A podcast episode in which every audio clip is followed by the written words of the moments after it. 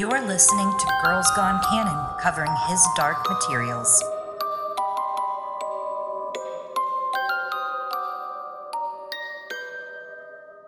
Hello, everyone, and welcome to Girls Gone Canon Reads His Dark Materials, Episode 27 The Amber Spyglass, Chapters 35 and 36. I am one of your hosts, Eliana. And I am another one of your hosts, Chloe, excited for this two chapter Wow. episode. I'm not actually that excited. It is very bittersweet. We are covering chapters 35, Over the Hills and Far Away, oh god, and 36, Broken Arrow, oh god. After that will be a discussion, and in our discussion, we get we get a little dusty, we get a little spoilery. If you're here for this episode, you're probably feeling pretty dusty too at this point. You're covered in it. There is dust all over you. And at the end of the episode, we will spoil the next two chapters and the books of dust that we have read so and novellas. And I mean, like, we Yeah. say this like every episode nowadays, but like, honestly, I really would be surprised if you have read these two chapters and you didn't read the last two. I really, really would be. There are only two more. Honestly, It's basically the end of the book. and you know what's happening. You know what's about. You know. Yeah. You already know. Like, this is, you're in the middle of the fall, right? When Yeah. you are on a roller coaster and you get to the top of the roller coaster, you're like, I'm in the abyss. There are specters. Shit's crazy. That's the top of the roller coaster. And then the roller coaster goes down and you're like, wow. And then you start to get to the bottom and you're like, oh no, we have to get off the ride. And we have to get off the ride next month. Yeah. month. Oh my God, we have to. This is our penultimate. We're gonna have finished OG. a series, yeah. Oh God. Isn't that amazing? Uh, yeah, this is nuts. This is crazy, and- I can't think of anyone better to have on as a special guest host, another other one of your hosts, than our friend Haley Bowery, uh, the mother of all Manimals, the lead singer of the Manimals, and also a podcaster, a fellow podcaster from Drinking Game of Thrones Brooklyn, the podcast. Uh, she's going to come on, and she's a huge Amber Spyglass fan.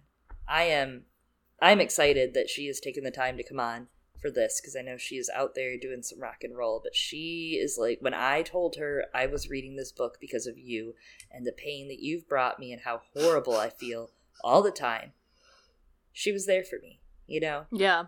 I wasn't. I was here inflicting it. I was like, Chloe. Chloe, what if you read these books?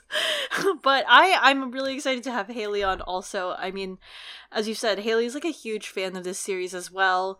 Um, very impactful for her life. So I, I'm excited to like live out the end of this series again, you know, with her. It's it's emotional, so I'm glad we're doing it with a friend. And I gotta be honest, if you haven't listened to the Manimals, uh, they they have a great concept album that is a Game of Thrones themed album that is just like art, makes you feel alive again. If you like Game of Thrones or Song of Ice and Fire, you gotta listen. It's called Seven, but that bitch thinks in poetry, dude. Mm-hmm. Like she is, Yeah, a, uh, she's an amazing musician, and you know I love music, and I don't, you know, partake. I don't imbibe enough in making music anymore like I want to. But she like always is just so inspirational. She inspires me. She comes out with all this music Yeah. that just is like poetry in her veins, poetry in her blood. So I'm really excited to hear. Oh God, what she has to think about the last two happy ending chapters that come along in this series. and when we get them, let me know. uh, hey, we have a happy, you know, middle of our story right now. We have a Patreon episode coming out, a bonus episode for the Stranger Tier patrons and above, Eliana. We do. And, uh, you know, we are doing the Imagination Chamber, which features a couple of new lantern slides. And we're going to talk a little bit about that. And we were told to set expectations more. So, like I said, it has a few uh, new lantern slides, but also has compiled for fans some of the lantern slides that you can find in the backs of the three main novels. Yeah, it, it you know, like you said, lower expectations, just a tiny bit. I guess we got too excited. Sometimes we get excited. Our get books. We imagination. don't often. Yeah, yeah, our away. imaginations run sh- they run wild and sometimes we don't get books so it's exciting when we do it, it's like an 85 82 page book somewhere in that span i can tell you maybe we're being uncharitable there are 17 new Oh, okay. I thought there were okay. 17's good. there are 85 pages Gotcha. and there are 17 new lantern slides which are some of them are honestly like emotional. I, I got a little i got a Hmm. little emotional. I was like oh god i miss this series. So you know and now i'm here doing this episode. But it, it, it was all right. It's a great book. It's a cute book. It's got like red edges on Yeah. the paper. You're gonna hear so much about it. We actually covered all of the lantern slides that were published for all of the published books before this came out uh, and that was a Patreon only episode, a bonus episode. Maybe you guys will get it for the public someday if our patrons are feeling like they want to unlock an episode. But we covered all of them. There are probably, I mean, so 85 pages, half of them have things on them. This is not, I'm not trying to be cruel, it's just, it's true. Half This is legitimately exist. something you can see in the reviews of the book. Yeah. Uh, so there's what, like 42, 43 pages total of lantern slides, and there's 17 new ones, and they are great new ones. And it's a good place to have all of them in one place. Mm-hmm. And I do, you know, when I'm really bored, maybe I'll start thinking about the placement of each slide to one another. I'm you know, Ooh, curious yeah, if that yeah. meant anything. POV style, like we do at our ASWA free read. But I, don't know. There's a lot to think on that we could add to kind of just the thought around this story. It's got a nice cover. It's a cute book. Uh, I, I did enjoy reading it. It did give me a little excitement, a little dopamine hit. So thanks, Phil. Thank you. I'm excited We'll about hear it. more about it. yeah. yeah. and it and it is a nice book, right? I it I will say like it isn't easy to find here in the U.S. But if you Mhm. are across the pond, you know it's probably about six pounds right now, and by that I mean like not weight wise. I mean like your currency, right? So like, I mean, go pick it up, and it's nice to have. It's nice to have, and it feels good, like in terms of the actual physical copy you know i think like the physical experience of books is also like really important so It's a good collector's thing. and oh Funnily enough, speaking of the collectors, isn't it kind of ironic he'll put out the collectors later this year as a collector's Yeah. edition of the collectors? yeah so that's fun Uh, We've covered that too. we did Patreon. we Check it did. out. Check it out. so yeah and also just to as a heads up the lantern slides i believe the new ones also include information from the books of dust and Mhm, like some of the mhm. spans of things that happened in the novellas so if that's something that you don't want any information on just know that but there's like little little snippets from some of the characters in there I need some more HDM. I'm excited for the third season. We're closing up our Oh, yeah. rewatch discussion going on. Series two is ending. A couple of our friends, Warren and Cassidy, are closing out the Oh, season yes, over the next two weeks. Saturdays at the GGC Discord for Thunder Tier patrons and above. You can hop on. Uh, I think they're 3 to 6 p.m. or 3 to 5 p.m. Eastern Time, somewhere in there.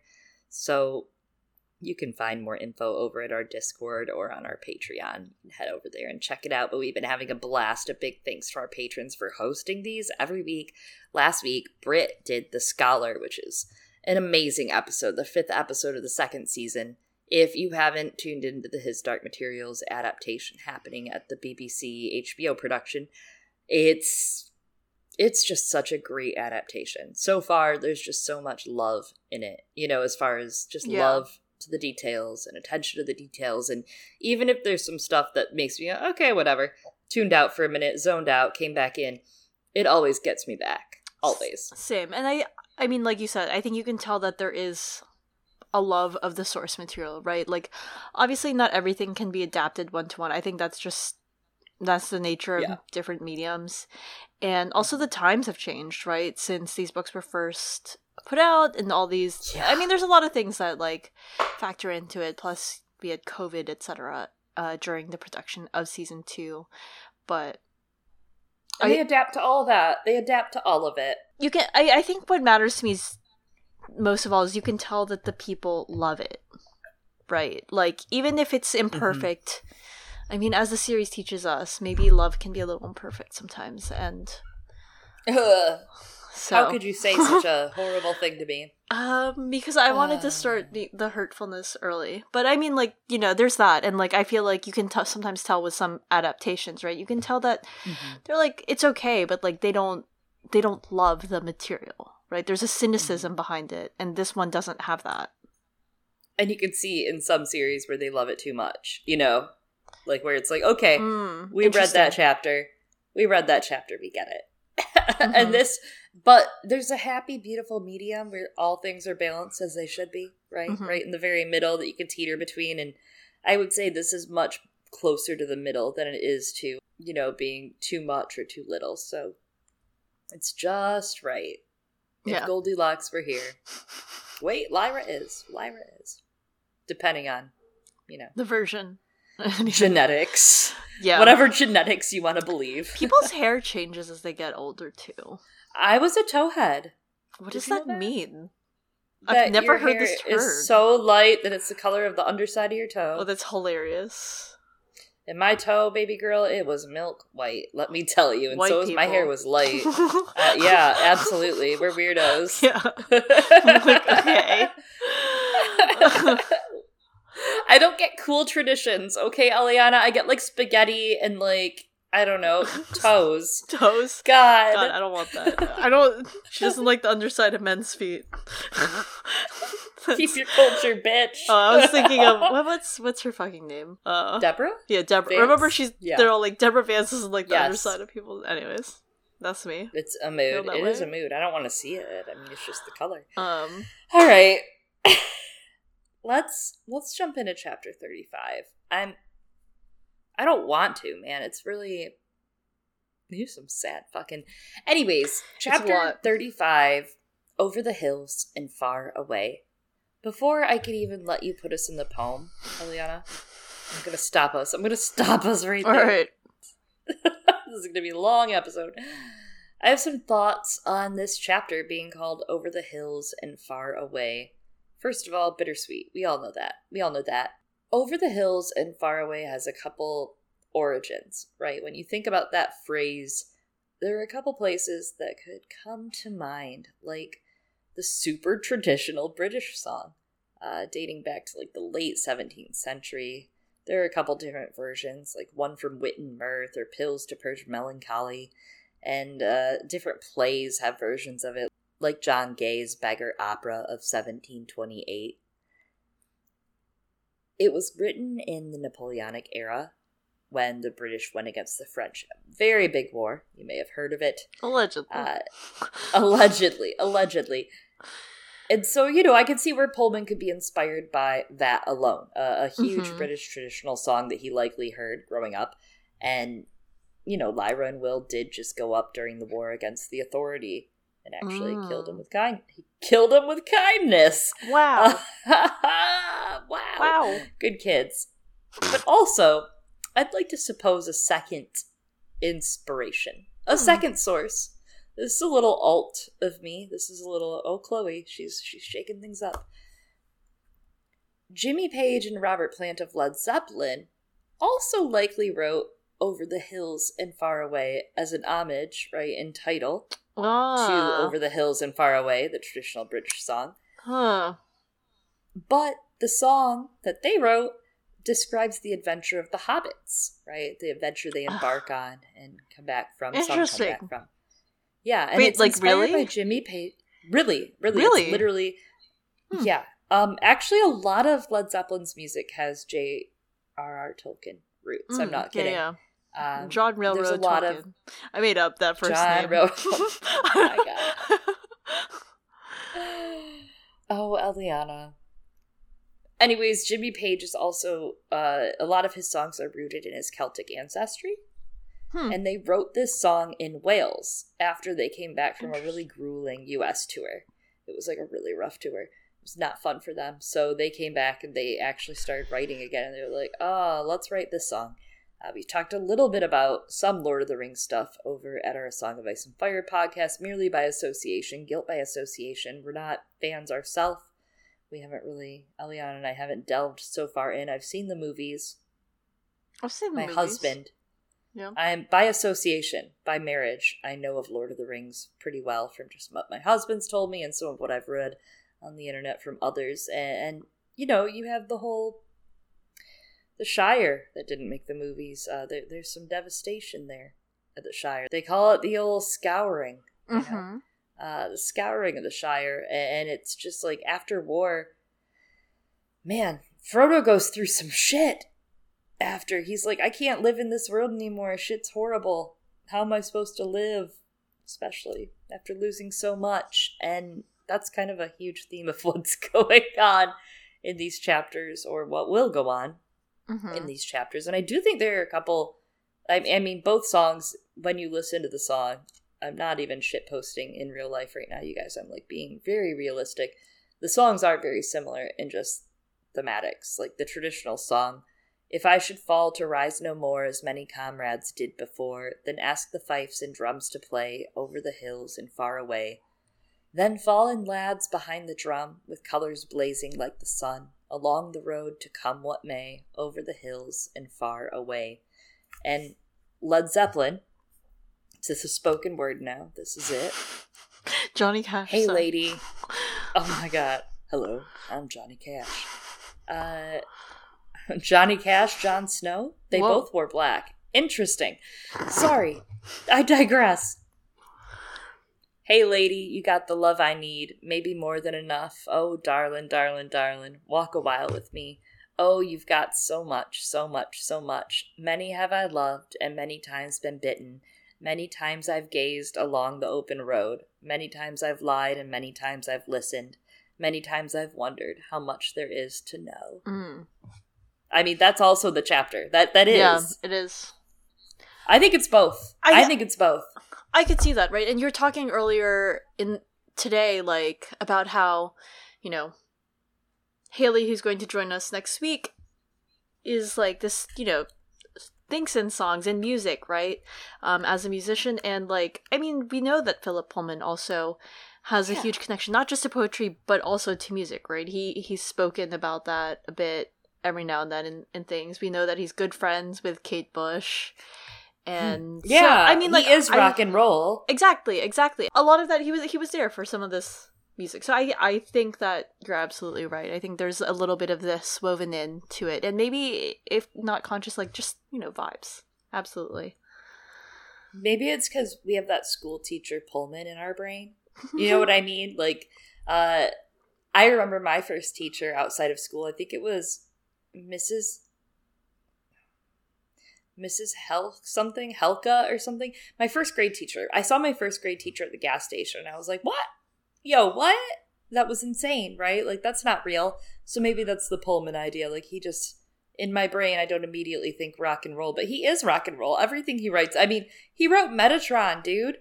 I mean, He is rock and roll. for me, I don't see it like as because like the teacher that led to me falling in love with like English, right, with writing, and mm-hmm. that led to eventually me becoming majoring in English was a huge Girl rock Scout Cannon? Yeah, exactly. He was like a huge rock and roll fan. Like he had like he had Pink Floyd posters around his like trailer and stuff like that. Um Mine did too. I don't think I noticed it though. You know what Yeah. I mean? I just don't think I realized that was why. I had like a drama teacher that was pretty good that I loved. My high school, I did have a few, and I only related Yeah. to one or two of them. But like, I had one that was rock and roll that I didn't really like. Nothing against the dude. Yeah. I just didn't. I wasn't into him. Like he was fine. He was fun. He was fine. Uh, but the weirdest. Um so he wasn't my teacher, but my friends had him as a teacher. He was a Latin teacher. We are so off topic, but I need to tell this story. yeah, Uh, this is my weirdest like out of school encounter was I was at an anime convention and I was in high school and Oh the God. teacher, the Latin teacher at my high school was there and he was part of a cosplay group. They were all cosplaying What? from Utena, from Revolutionary Girl Utena. who let him out? I want to find him again and be like, "Hey, I want to talk about that time." Wow. Um My my- God, my yeah. uh, my homeroom teacher had a Radiohead sticker, and I oh, knew, cool. and I was like, "Wow, I see you." And he, uh, man, he taught about Beowulf. He did British. Oh, Oh, wow, he did Brit cool. Lit. Oh, he's a nerd. oh, A lot of things A lot about- of teachers are nerds. I think. A lot of things about my sexuality just came out. Whew. Okay, interesting, interesting. Uh, hold hold it back there, Malcolm Polstead, but um. Let me Rein get through this in. chapter. I'm about to in. settle, okay? I'm trying to settle. me and my Um, demon are trying to settle. my Leave last my last one is uh my uh my physics teacher who he lent me an anthology of sci-fi short stories and Sand Kings was in that so thanks to him I read my first George R. R. Oh. Martin he was also a mentor on the robotics team that I like eventually joined as a mentor of like for the writing stuff when I like was older and he's like Eliana you can call me Josh now and I just looked at him and I was like Mr. Ends. I was like, no. But I I understand now why he said that because he was quite young and now as a person who's about that age, I also would have been like, you can call me by my first name now, fellow kids. And Oh I'm like, I think I hurt him. Did I hurt his feelings now that I'm like of that age? I'm like, fuck. Sorry, Mr. God. Ents. Oh, Mr. S. Ents. E. Ents. Ents. Oh, Sorry. God. Yeah. Oh, sorry. Like- like like- the tree. like the tree, not spelled the same, but yes, think of the trees. Um, from J.R.R. Tolkien's The Hobbit. Oh, wow, and we have come full circle. you know what else comes full circle? Every year Hmm. is a birthday. It's a birthday, Eliana, which is the poem that opens this chapter. Tell me, tell me, Chloe. The birthday of my life is come, my love is come to me. Christina Rossetti. So this poem is it, it's a banger. It's straight up a banger. Christina Rossetti is an English romance poet. You might have heard of her before because of her brother Dante Gabriel Rossetti. You might know his works of painting, like his Lady of his Lady Lilith, or his poetry as well. He also wrote but I love Christina Rossetti's style. She was really famed as one of the greats of her time. Uh, in fact, she even had her own little rivalry because, you know, back then only a couple ladies could be famous Yeah. at once. They had to alternate. They're like, ooh, Yeah. one at a time. Uh, so there's a lot of debacle of who was the great feminist perspective God. writer back then. I mean, yeah. Wasn't us. Yep. My favorite verse of this poem that actually really illustrates for us this chapter is, and it's a little too on the nose, right? Like I can see why he chose what he chose. My heart is like a singing bird whose nest is in a watered shoot. My heart is like an apple tree whose boughs are bent with thick set fruit. My heart is like a rainbow shell that paddles in a halcyon sea. My heart is gladder than all these because my love is come to me pretty straightforward, right? Like you hear, like my heart is heavy, but it's also happy to have loved, celebrated life being better for finding love with another, and it's also like a rebirth. It's like yeah.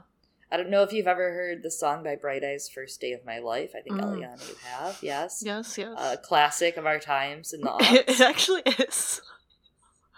It is. I could play it for you. I'll, I am going to see Eliana. Mm, uh, that's full true. disclosure this weekend, so Mhm. I'm going to play it for her. It's official. My love has come to me. I well, I am gone to her. Whatever. gone canon. You know, it is the first day of your life, though. Like, there's a lot about you know things being awakened in this chapter. The sleeper is awakened, um, but that's it too, right? Like, it really is the first day of your life. Like, you open your eyes and things are different when you meet somebody that you realize you care so much about. Finding someone you love changes the way you look at the world and the way you interact with the world and people within the world. And I don't know. I think it's a very straightforward, beautiful poem to open with, and it's going to be a sad ride from here. So let's buckle the fuck up. I I absolutely agree. I'm glad that you brought this in. It's exactly as you said. Also, I think Christina Rossetti might be more famous than her brother. I think so too, personally. But Yeah. that might just be my bias. I don't know. I've- I wasn't around back then. I don't hear him like mentioned often, but I hear people talk about Christina Rossetti a lot. But I mean, statistically speaking, she was one of fewer, if that makes sense. I mean, you know, Yeah. again, they only let like three in, so yeah, they have to rotate out. You know, like how the how the fates in Hercules have to share that one eye. they share that one eye. That one eye. So in the morning, Lyra tells Mary that they plan to find their daemons, and Lyra washes at the riverbank while Mary looks for clues of the man that she saw last night. She cannot find his footprints. Mary interrupts Lyra's daemon search, though, to tell her the man that she saw, and Will joins them, wide eyed and serious. I love the use of footprints in this chapter. Yeah. I really didn't notice it. Uh, here, she can't find Gomez's footprints, and Mhm. later you have Gomez following Balthamos, the footprints becoming visible. That to me is so interesting. Uh, the that right there is really crazy, Mhm. right? Like, and then you have the footprint on the sand disappearing, just as a metaphor in life. So maybe that has something to do with it. But here it's death. It means death. And people even like examine, right? Like, you know, archaeological finds of footprints and stuff. So it's Yeah. it's like it's proof that someone was here. This is on theme. On Yeah. theme. Exactly. Lyra thinks that this man is likely a traveler who had found a window like Jopari was, and if he turned and left, he can't have been that bad. But Mary is worried. She tells them to be careful and keep an eye out, warning them where to go. Will says he'll be ready to cut them out to safety, and she's like, Promise, don't go in the trees where the man might be hiding. Oh, that's interesting. Actually, now that I think about it, the don't go in the trees, right? As opposed to go to the trees, the tree of knowledge and the fruit. But Like, he's the devil now. Now yeah, that she's done her job, he's Satan in the trees. she's a serpent telling them, yeah, not to go in there. But it's also like speaking of, you know, again, like we have a reinforcement of Mary's character showing that she understands the children, that they're growing up, and she warns them of the dangers of the world and prepares them for the danger, gives them guidance, but she doesn't hold them back and smother them, right? She doesn't keep Lyra in a little trunk and drugged. That's true. That's very true. Yeah. She even packs them food flatbread, cheese, and sweet red fruits. And Will wonders why. Mary is so sad as they climb the road. And Lyra speculates that she's probably wondering if she'll ever go home, if she'll have a lab again. And she's probably thinking of the man that she loved, which she is definitely not. Uh, Will wonders if. I'm going to say that. Will wonders if they'll ever go home. And Lyra wonders if she even has a home anymore. And she can't live with the witches or with the bears. She's like, maybe the Gyptians would take her. Ugh. It's so fucking sad and scary to think about, right? We we know the Gyptians are coming because of Yeah. our prior knowledge and future knowledge that comes to us before it comes to her. We know they would help her make sure she gets with the right people to get her back into Jordan or take care of her, but like she isn't a grown up. She's very not grown up. She has no google.com. Mm. Like I'm sorry, but my first problem whenever I'm like, how do I pay my Yeah. electric bill? What's wrong? Why why why can't I get logged in? I'm like, I Google it.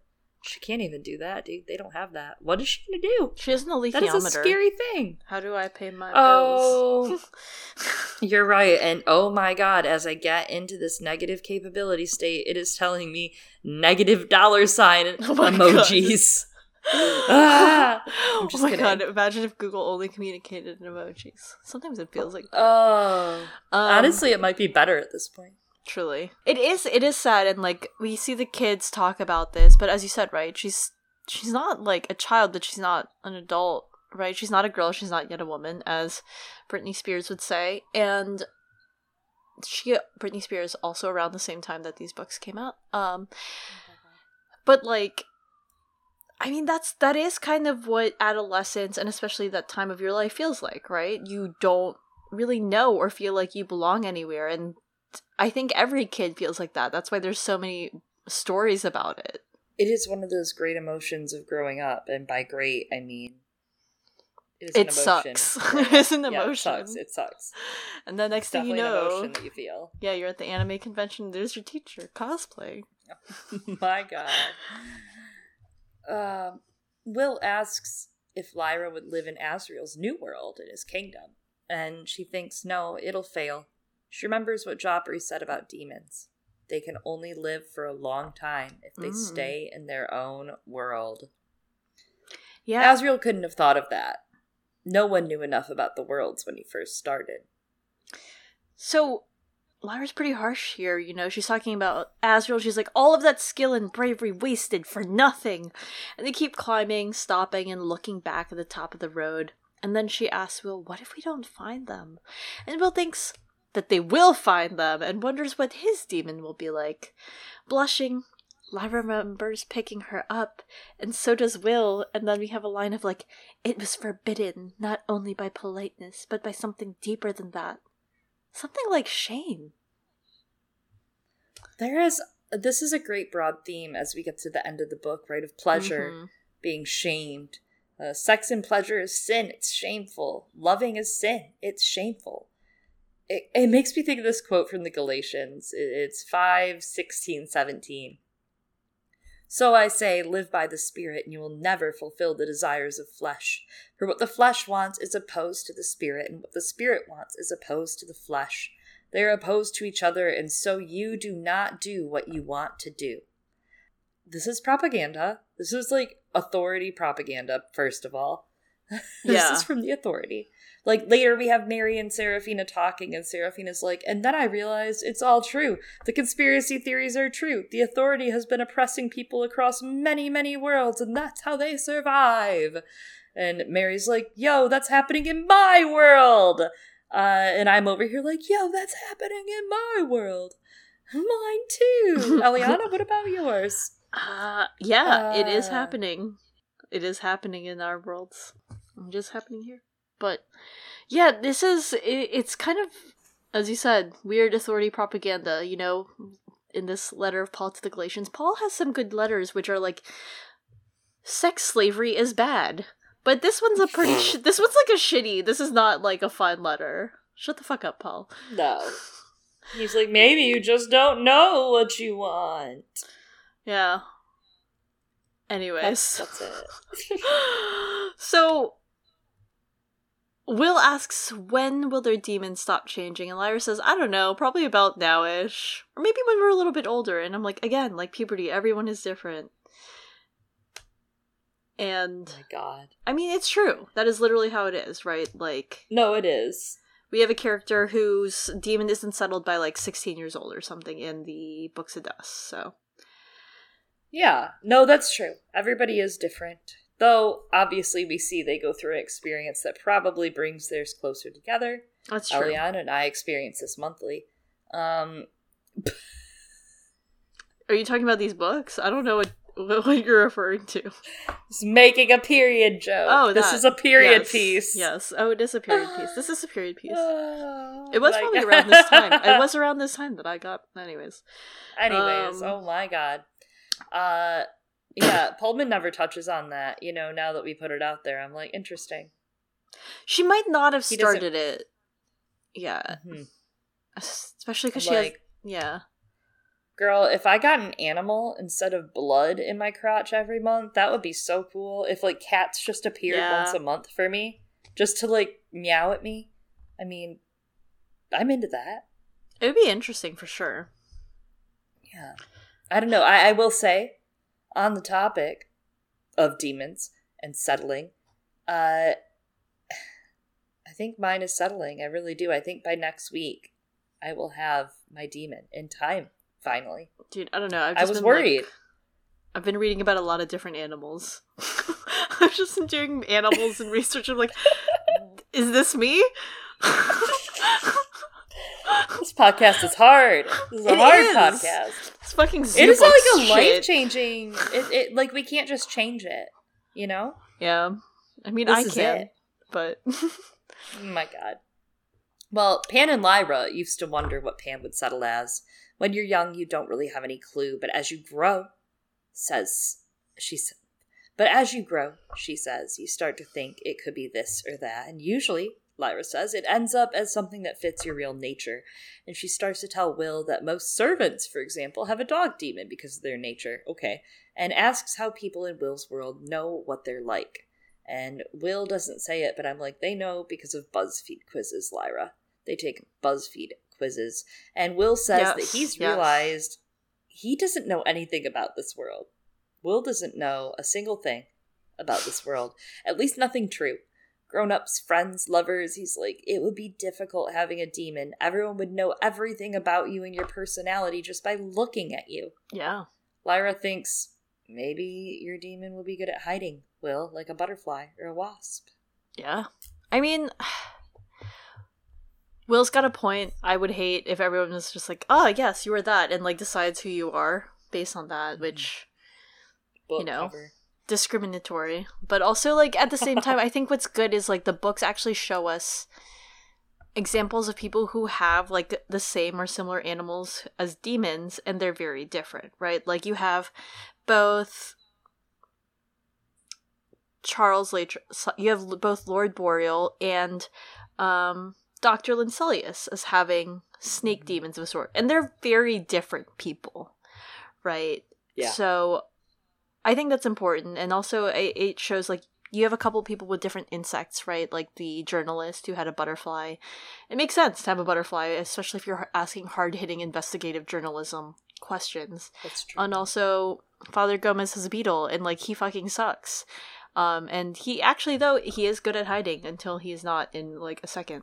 But I was curious how that fit in for his daemon. I didn't take the time because fuck him uh, to think about his daemon, Yeah. but I was curious. I, I was thinking, I was like, why is it a beetle? And I do like great point. beetles. Yeah, Yeah, I think They're they're, cute little guys. they're okay. Yeah, they have cute little butts. Doop, doop. Mm-hmm. I'll take them out of all the insects. So Will and Lyra walk in friendly silence down the great savannah. They could be the only people in the world for all they know. They're very, very comfortable. Lyra speaks, saying, You know, it's not actually that empty. And Will agrees, spotting shadows, birds, movements in the grass. He can see shadows if he doesn't look at them, and Lyra calls it negative capability, telling him the poet, Keats, first said it, and Mary Malone knows it as well. It's how Lyra reads the alethiometer and how Will uses the knife. Will thinks maybe this is how we'll find our daemons, and he points out Mary's fallen climbing tree. They approach it hesitantly. It's one of the biggest trees they've ever seen. Damn. That's big sad. It's also the whole negative capability thing. We'll get there in a second. It's a little similar to how Serafina mentions to Mary that she'd be able to see her daemon. But also in terms of like seeing things in the periphery of your vision. Uh, side note, did you know that studies show that people actually react more to movement that's like in the periphery, like in the side of their vision, than things that are centered. Like sometimes they like won't notice if something moves or changes right in front of them, but if it's in the side, they will give like their full attention to it. So we pay more attention to that. Also, um, when it comes to understanding the context of like a situation or of a room, the information like on the sides, right, the framing and the periphery is actually more important to figuring out that context than if you're only shown like the middle or something of an image. So it's kind of hard to Oh, explain yeah. without a visual aid. This is a podcast, Mhm. but I get it. I have ADHD though, but I get it. So I, I like understand. yeah, Because literally, things from the corner of my eye, I, I just like prioritize them completely. yeah. I ignore everything in front of me all the time. It might all even be like harder what they're trying to do, being like, oh, it's in the corner of my eye, but not looking. Because I think maybe we're like evolutionarily Not we look at that. to. Well, we we're supposed to look at it because if you see something move in your eye, you're like danger, maybe. I don't know. Yeah, but Or that danger has like eroded over time, and it kind of speaks to. I'm not even kidding. It speaks to like the lackadaisical nature of how humanity's become. Right, like now we sit in front of the TV binging The Simpsons and smoking pot out of our bongs instead of uprising in the streets against Mm, slave wages and you know labor equity. Yeah, yeah. It's But you brave. know. new, it's some brave new world shit, you know. Yeah, yeah. But I really like my pot and my streaming. Anyways, was Pullman making a message here? I don't know. Probably. Lyra grips Will's arm. And she's sure their daemons are up in the crown of the tree using that kind of negative capability, looking out of the corner of your eye. This is like a Doctor Who episode. You haven't seen this one, but there's one where you see a monster only in the corner of your eye, Mm, only through Ooh. negative capability, pretty much. Hmm. Yes, but when you do, you're like, ah, oh my god, it's gonna eat me. It's Oh, crazy. It's during oh, uh, series five. It's very good. It's very good. But Will looks to the tree and he's like, "Oh, Lyra, you are so right. Our daemons are there." And they go, "What if we walked away quietly?" So they do to see if the daemons would follow them, not looking at them. I wish we could look behind, Lyra said when they were a few hundred yards away. Just go on walking. They can see us, and they won't get lost. They'll come to us when they want to. I know we've discussed the myths of Orpheus and Eurydice in the scenes when people are exiting the underworld, which you all were there for with us.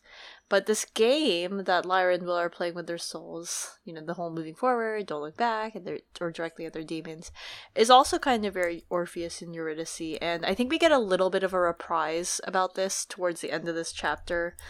Um, also, maybe a, an aspect that's a little bit of like Lot's wife looking back. I don't know, but like Balthamos makes a mistake. He looks back which allows Father Gomez to see him and then therefore like his footprints afterwards and catch up, leading to his own death.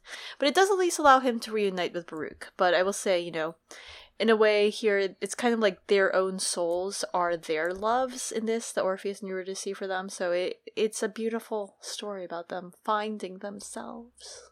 Yes. It is. Well, finding something. It's very sad. It's very sad. I would actually wager that we have uh, talked about Orpheus far too much in this podcast when it comes to that. Orpheus. Okay. Orpheus. I mean, you know, there's even just uh, death or trickery, right? Death or trickery are the two paths for Orpheus and Eurydice. So hopefully we get something happier than death or trickery out of all this. interesting, interesting, Eliana. Interesting. Lyra asks Will what he's going to do after all of this. Unsure, he says he has to go home. She worries about the men that have been after him, and he's like, I've seen worse, especially here with you. True. She wanted to take him to Jordan, show him the fens, visit Cittàgazze with the specters gone. But he has to go back for his mom. He can't leave her with Dr. Cooper because it's not fair to either of them. But Lyra points out this isn't fair to you either, Will. And he agrees, but it's a different kind of unfair, like an earthquake or a rainstorm, the kind of unfair with no one to blame. He worries he'll be forced to go into some kind of institution or foster care or orphanage if his mother's condition was found out. And then he'd have to wait it out until he can grow up and take care of her properly. It's so sad. Life's like Will's life is just so fucking hard and sad and like yeah what's happening to him? It really is very cosmically unfair right? He's a parentified child and we see that he's growing up because he's finally able to admit to himself and i think that is you know again showing maturity that he can aloud say actually yeah what happened to me is pretty fucked up uh, and he can admit that to the person he trusts most in all of the worlds. And he knows that leaving his mother right the dr cooper is unfair so uh, his solution is that he, child, will then just continue to bear the burden of all of the terrible things, go become an orphan, and then feel guilty if, you know, he's not able to take care of his mother after watching also his father die twice, kind of. So I'm like, God damn it. Poor Will. I promised I wouldn't cry tonight, so I do have to say a sidebar. Instead of Orpheus from Hadestown as Orpheus, now I'm just hearing Orphan. Oh my god. Oh god. oh god, that's like kind of meaner. It's what's keep getting me through all of this right now, Oh so my you just have to let me have it, Oh, okay? yeah. It's it's like Uh, this yeah. is horrible. it is. It's just literally horrible. Uh, it sucks. It's so real, right? Like it's it's not fair. Lyra says this isn't fair. Why do you have to do that? Because no one else is going to. And he, unfortunately, on this fucking trip to the underworld and back into falling in love.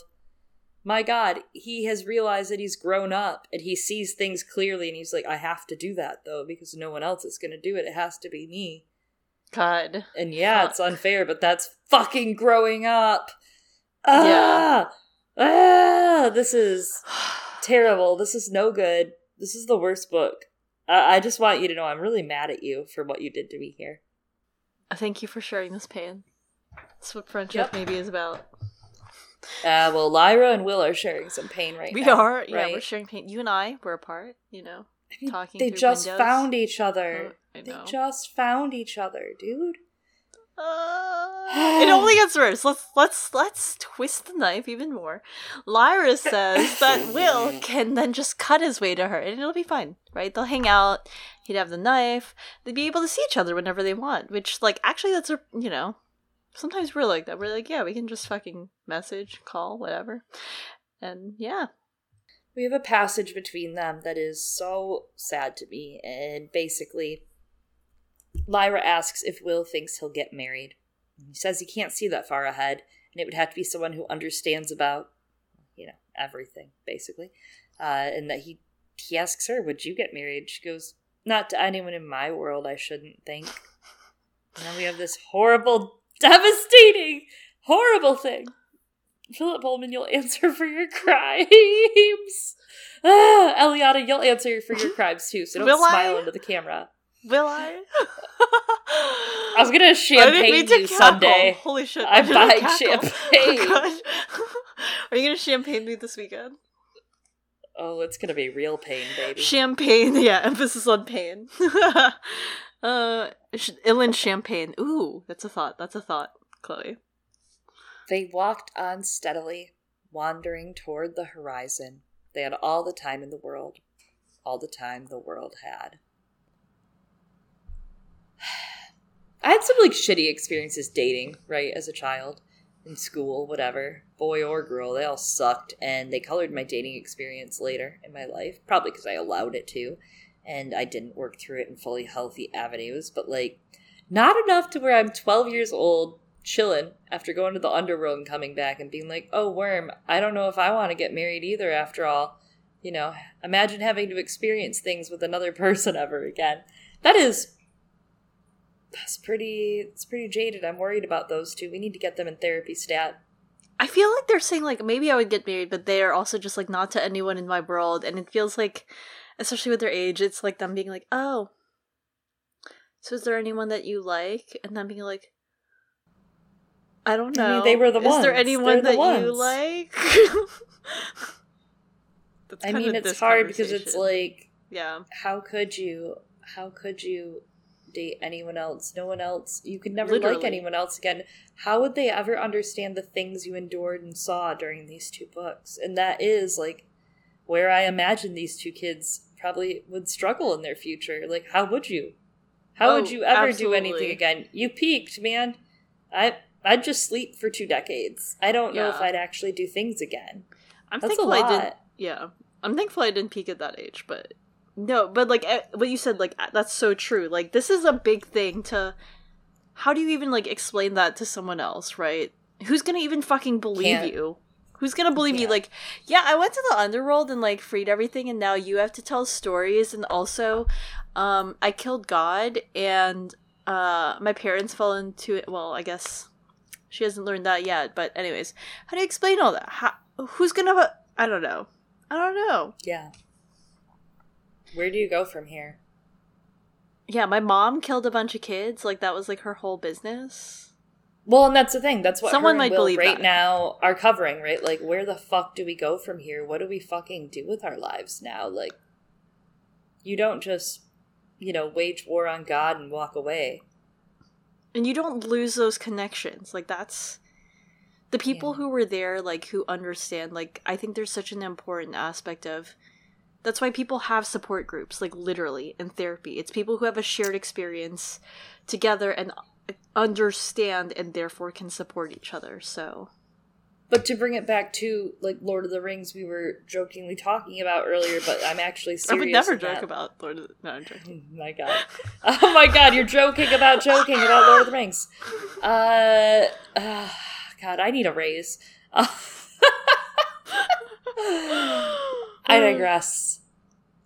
Frodo, right, has this great passage in Return of the King where Samwise Gamgee says to him, you know, like, well, let's go back. You know, we fought all this shit, we did all this shit, we, we fought a war, and now we get to go back. And Frodo doesn't get to go back. And he says it. He says there's too much pain there. Lyra says about her father's world that he's built, we can't go back. If we go back, we will hurt ourselves by living mm-hmm. there. We cannot go to Asriel's kingdom. There is no home for us anymore. There's no home built for the saviors, right? Like they're supposed to be the fated children, the prophecy children, but there is no home for them. And going home hurts too much, right? Th- There's no place for them now. They're displaced. They are, and I mean, like you were talking about it in the context of Lord of the Rings, but it also makes me think of, I mean, just in general, right? Like PTSD, especially when it comes to Mhm. A in general, but B also when it comes to war. I mean, these kids were literally in the middle of a war, and that is a, what Lord of the Rings is very much inspired by. World War One was just like this shattering. It, it was like this worldwide existential crisis. There had never been a war like that before. Pe- before people could like pretend more easily that war was something romantic and heroic, but this one was just like devas- devastating for so many people, and so yeah Yeah. obviously England was very affected by it and anyway Yes. Lyra yes Lyra asks if Will will keep the knife so that he can visit her you know you have my number are you gonna call and he answers that of course he will but then they are interrupted by the sight of their daemons out of the corner of their eye once more. So again, it becomes a game, pretending to wander, like they're looking for their daemons, looking in stupid places, like ponds, trees, fussing at ants and earwigs that she accidentally stepped on, asking mockingly why Pan, the earwig, was refusing to speak to her. I feel like Chloe had a reaction to this before, but I guess not. really. Oh, actually, you loved actually- this a few days ago. I think this is so cute, right? That they're just Yeah. like negging their daemons. This is really. they are negging their daemons, dude. They really are. They're like, maybe if we're really mean to them, they'll come back. It's. It's very funny. It's very silly. Also, Pan the earwig. Pan, oh why Oh won't you speak to me? I'm sure this was like the peak of dramatics. If we don't get this in the show, I swear to God. Uh, Oh my god, it would be so cute, especially like now that they've brought more Pan into the story, like in season two. Oh, it would be so good. Imagine Pan turning to like Kirjava, like being like, "What is she doing? What is she? Why is she doing that?" There's a meme. There's a meme, y'all. There's a meme, and the whole premise of the meme is like an uh, animal on the internet in a chat room being yelled at by someone. Like, there's a bird, I it'll be like, "Get out, bird! You stinky borb! Oh, You dumb borb! You smell! Get away!" I'll have to find the link and send it to you so you can put it in the details of this episode. It is like an important meme. I'm not kidding. I don't even know, but this that's what culture. they're doing. Okay. It is culture. Lyra is literally like, "Go away, earwig! You stinky earwig! You suck! Eat some grass." Ugh.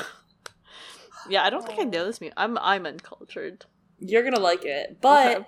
it is like, you know, they say when you ignore your pet, your pet wants your attention more, right? That's how cats are. Yes, dogs want your attention no matter what.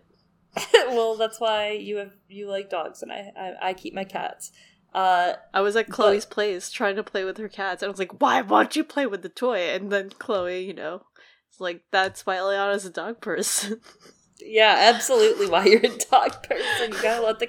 I grew up knowing you gotta let the cat come to you, uh, but that's also like what you do when you're feeling vulnerable too, right? You push things away, you push people Mm. away, and it's like True. there's also a little bit of fear. What happens when Pan and Kirjava come back? You know That's what I so mean? true. Like, what's the punishment?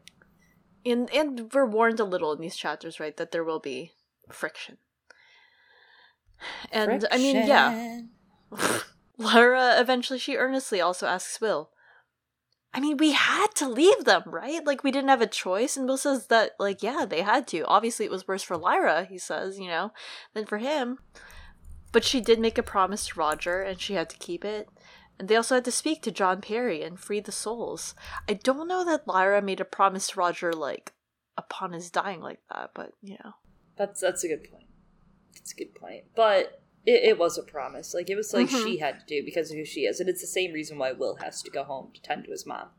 I You know guess what I mean. Yeah, I guess it's not phrased well there because it's like No, in in the book because like it's true he she did make a promise to roger and she goes there because the promise was broken yeah, and she had to fulfill her end Yeah. of the and, and And that's a lot of like what we yeah a- and that's what we owe to one another, right? Mhm. That that's straight up Mhm. what we owe to one another, what we owe to each other, like yeah doing the right thing 101 and they both do the right thing A- and john Yeah. parry yeah like freeing the souls that's the right thing to do and if they acknowledge that they should do it then they should do it and they knew that and did that And I mean, there's what? There's so many adults nowadays that don't have that same that conviction. You have that conviction when you're a kid that you can do the right thing, where when you're adults, you get so many strings attached, which we're about to talk about in a little mm-hmm. bit of Serafina Pekkala, maybe.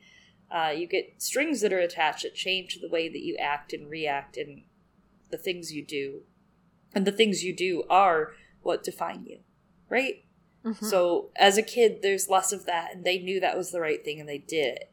And I don't know, Lyra thinks Pan will be glad one day when they die that they won't be split up, right? She freed the souls, so they'll at least be together to mingle together. Ah! Mm. They're never gonna die. Heroes don't die. Sometimes they die Anyways, very so... early and very young. um. so midday, it's hot, and they find a valley that's thick with brush, hiding a stream, and they travel it until they find a spring of water, dipping their faces in, swallowing gratefully, following it until it becomes fuller and wider, and they marvel at it. Lyra marvels at it. There's no water coming into it, but there's more here than at the top of the stream. Will tells her it grows slower, it, it gathers in pools. He nods toward a group of trees at the bottom of the slope, indicating their demons were in there, and they set off to follow the stream. The undergrowth is thicker as they travel down, following by their sound, and as well as sight, and at the very top of the ridge, however, Father Gomez watches them, concealed in the grass and bushes. They look suspicious, almost seeming to know they were being followed, looking behind them constantly. He kept his distance and quietly moves downstream. His daemon, the green-backed beetle, tasting the air, flying ahead. She has poor eyesight, but her sense of smell rocks, so she pushes ahead, waiting for him to catch up, and moving on again, guiding them. He finds himself praising God for this mission because it's very obvious this boy and girl are walking straight into mortal sin. They hadn't looked back in a while at him, but he keeps low, thinking what he'll do when he returns from the mission. Hmm.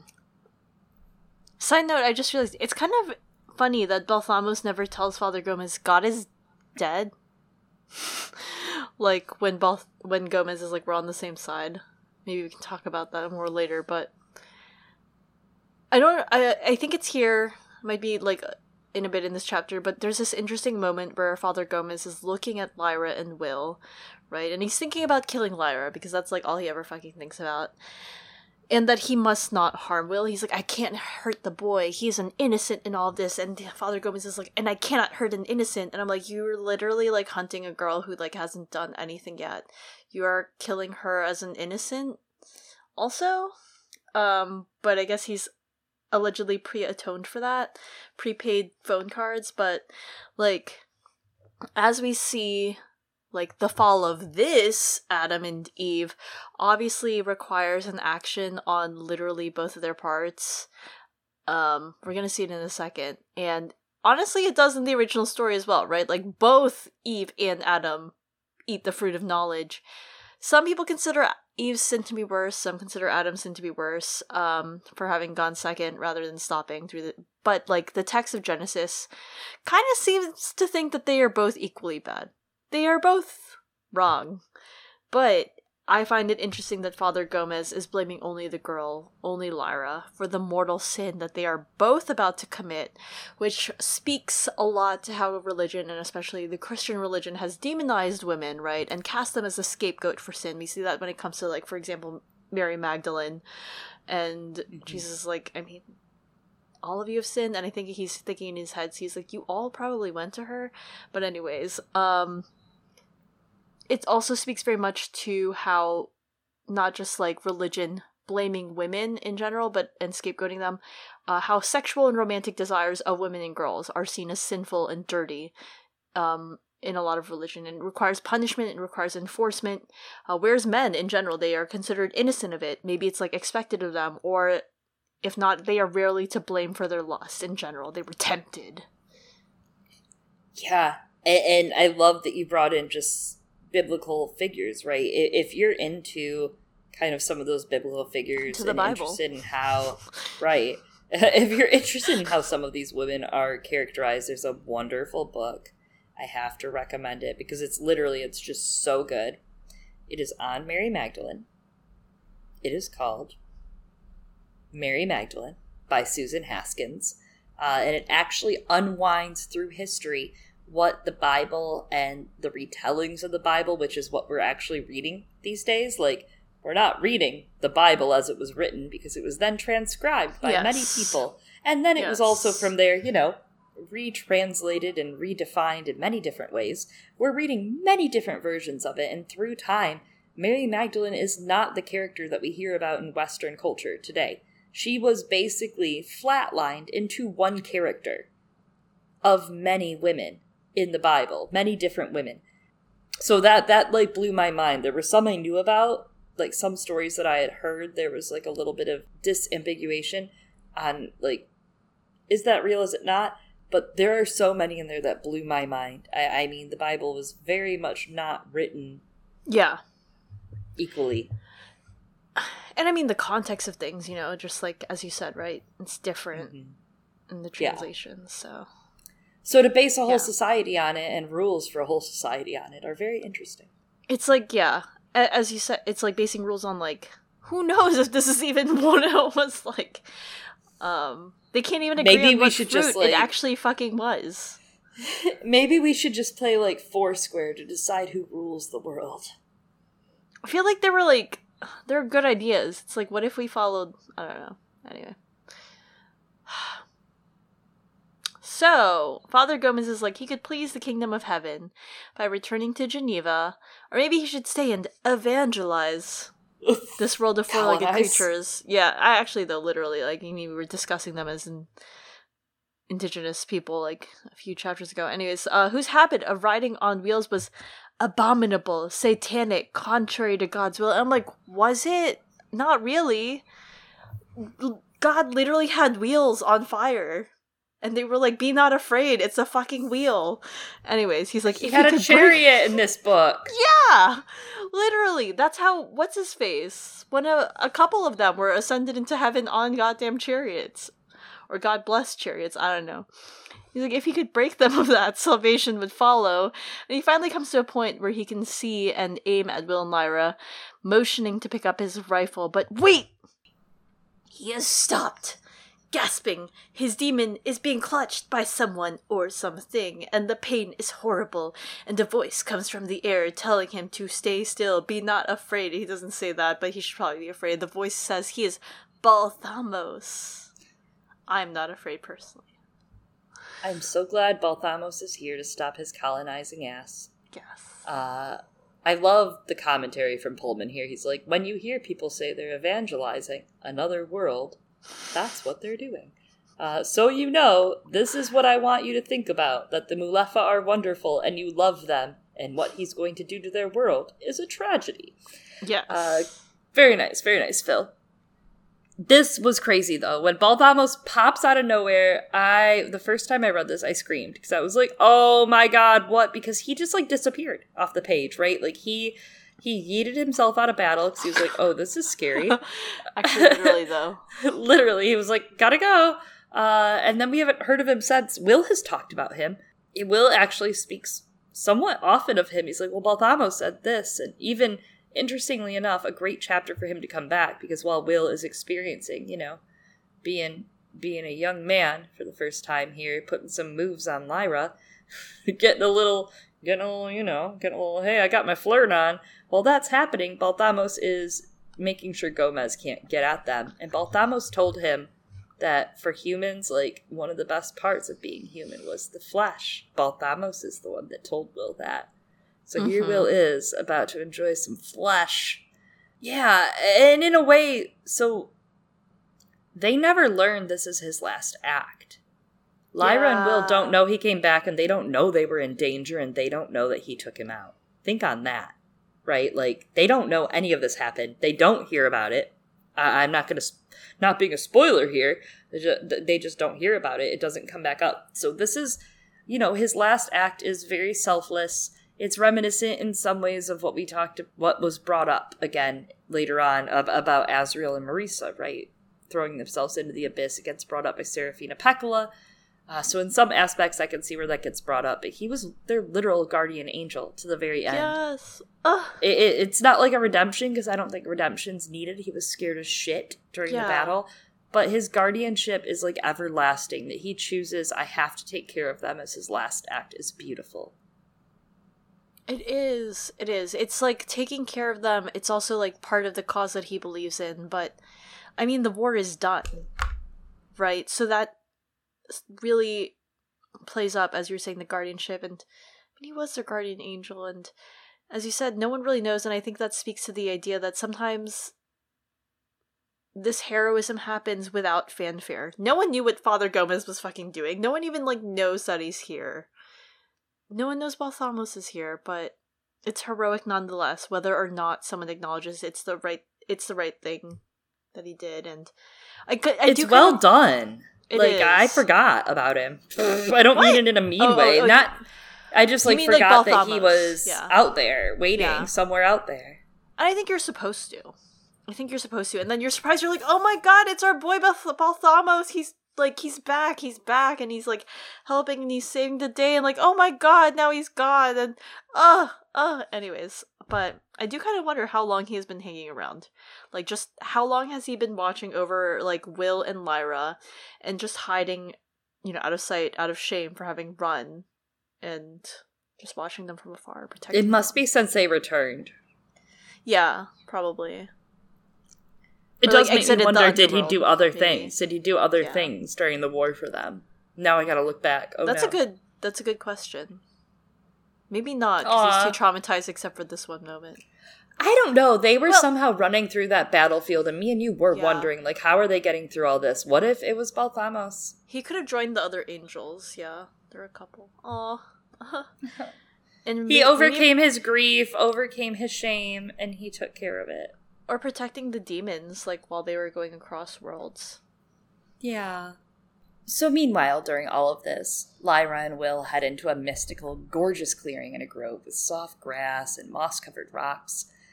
Everything's magical. The tone is magical. They set down the package of food in their rucksacks, no sign of their daemons anywhere. They're alone. They take off their shoes and socks and they dip their feet in the cold water. Hungry, and more than hungry the quote that I love from this something subdued and pressing and half happy and half painful, so that she wasn't quite sure what it was. Yes. Gonna find out. So they clumsily good. eat bread and cheese, hardly tasting the fresh food, and Lyra takes out one of the red fruits that Mary packed for them. She gently lifts the fruit to his mouth, her fingers trembling, brimming with happiness and confusion like two moths clumsily bumping together with no more weight than that. Their lips touched. Then, before they knew how it happened, they were clinging together, blindly pressing their faces toward each other. Mary packed the literal fruit. The literal downfall was that fruit. Yeah. I like, I don't know, I like the clumsily. Like they're blindly pressing. I mean, they've never kissed anyone, so. They're just trying it out the best they can. They're just trying. They're just trying. But yes, as you said, they they um they're following a lot of Mary's template and they both realize, like Mary said, that they love each other. And they kiss each other's faces over and over again. It's and they taste the red fruit and there's nothing but silence surrounding them and as you called out with the language it's just a wonderfully written scene. You see all of these elements right from mythology etc and even harkening to as our friend ariana pointed out right in in response to other stories like the chronicles of narnia um playing out for these two children and what it means and it's just so good so powerful. And i also love how the narration the perspective goes back and forth from how Lyra is feeling, or like starts out with how Lyra is feeling seamlessly into how Will is feeling um, upon like them kissing, but her with the anticipation. And the text doesn't need to feel tied to one close perspective for this. And by just quickly going between the two characters shows just how entwined the two are, I think, in their hearts. You know, how they are just one for this. Uh, yeah, it's it shows too like the clumsiness of it, it is really nice. I, I like that you pointed yeah. that out because it is it is clumsy. It is nice. It's very first love. It's and real. I mean, just realizing throughout this chapter that how could they ever be apart from one another? Like they're the only people that have ever understood each other or ever tried to understand the other. Uh, and, Yeah. and here you feel it. Here, it's finally the moment where they get to have a little bit of love in their life because they they've lost a lot at this moment. They've lost so much. And if I keep thinking about it, I will cry. So we're not going to talk about that right now, but we will talk about Yeah. Balthamos. If who's- we look back, we're lost. fucking terrified. Balthamos is terrified. holding onto the insect daemon tightly, trying to hide from Gomez, who's stumbling, rasping after him. And, you know, he's no match for this man. He's weakened, he's crippled with grief over Baruch and shame from deserting Will, and Gomez is trailing behind, begging him not to hurt his daemon. And in fact, the daemon is hurting Balthamos. It's a little shithead. It's biting his palms. And Balthamos finally lures Gomez out of the woods. But he makes the mistake, as Eliana pointed out, of looking back at Father Gomez and steps sideways into the stream. Balthamos hurries on, but he leaves a wet print on the rocks now whenever he steps, and Gomez realizes he's an angel and he can follow him a lot quicker. yeah, we have this line of the angel didn't reply. It was too hard to concentrate. He had to split his attention three ways behind him to avoid the man, ahead to see where he was going, and on the furious daemon tormenting his hands. And I feel that. It is it is very hard to concentrate on anything. when you're getting bit. Yeah, actually though. I thought this was an interesting way to phrase it too with that rule of three. Pullman likes to use that, especially when it comes to like the alethiometer, right? Reading it, each of the the emojis, reading each of the emojis, or uh, the three rungs of reading it: the first version, the second version, and the third version, and how they all affect each other. Uh, and you know, using negative capability or the knife or the I Ching. I thought that was interesting that the angel is like, wow, his he's split in three ways right now trying to focus on all at once. Yes, actually though, he is. He is. That's a great point. Thank you. Thank you. It, it felt like something. It probably isn't, Yeah. but every time I see three, I'm like, oh, Oh. It might be, yeah, negative capability, and but unfortunately, things also end negatively for Balthamos. he is incapable of negative capability. Oh. Oh. I mean, I think probably right because it sounds like angels might not be able to. I don't know. I don't know. We should ask that one day. That's a good question. Ah. A- and it's hard because Gomez has realized that like Balthamos obviously isn't going to kill him because he would have killed him by now, right? A real dangerous enemy would have killed the daemon, ended Gomez's life. So he's like, "Come on, can we just stop and talk?" And he sees Balthamos' feet in the grass, lightly pressing, and he can make out his outlines. So he kind of begins a confrontation with him. Balthamos admits he's too weak to kill Gomez, and Gomez is like, It's not too late to confess, to repent. And Balthamos cries out for Baruch to help him, and as he cries out, Gomez leaps at him with all his strength, knocking Balthamos off balance. And Balthamos lets go of the daemon, but the force Gomez used to throw himself at Balthamos is what kills Gomez. He expects more resistance from Balthamos' form, which gives little to none, right, as an angel. So his foot slips and it carries him into the stream. Balthamos thinks, What would Baruch do? And then he kicks the priest's hand to the side and pushes his head down in the water. I, again, we get something that feels a little bit like Jacob wrestling the angel, which we discussed towards the end of book two with Will and his father wrestling all night. But here, it, it is actually very literal in that Father Gomez is wrestling with an angel. But unlike what happens in the story of Jacob and the angel, Father Gomez loses and dies. Um, it doesn't really mean much. I think this parallel is just not really. I think it's more of just like inspo. But It's Yeah. definitely a biblical scene. Definitely. Yeah. There's uh everything that you're saying. It's kind of funny. He's like, it's not that dangerous, or else he would have killed me already. It's like, nope. Just gags, right? There's just gags because Baruch just not Baruch, Balthamos just kicks his hand so he can't catch it, and then he like, I don't know, Looney Tunes falls over and his head cracks against a stone. That's not Looney Tunes. This is actually really like very violent. And he chokes as he tries to rise.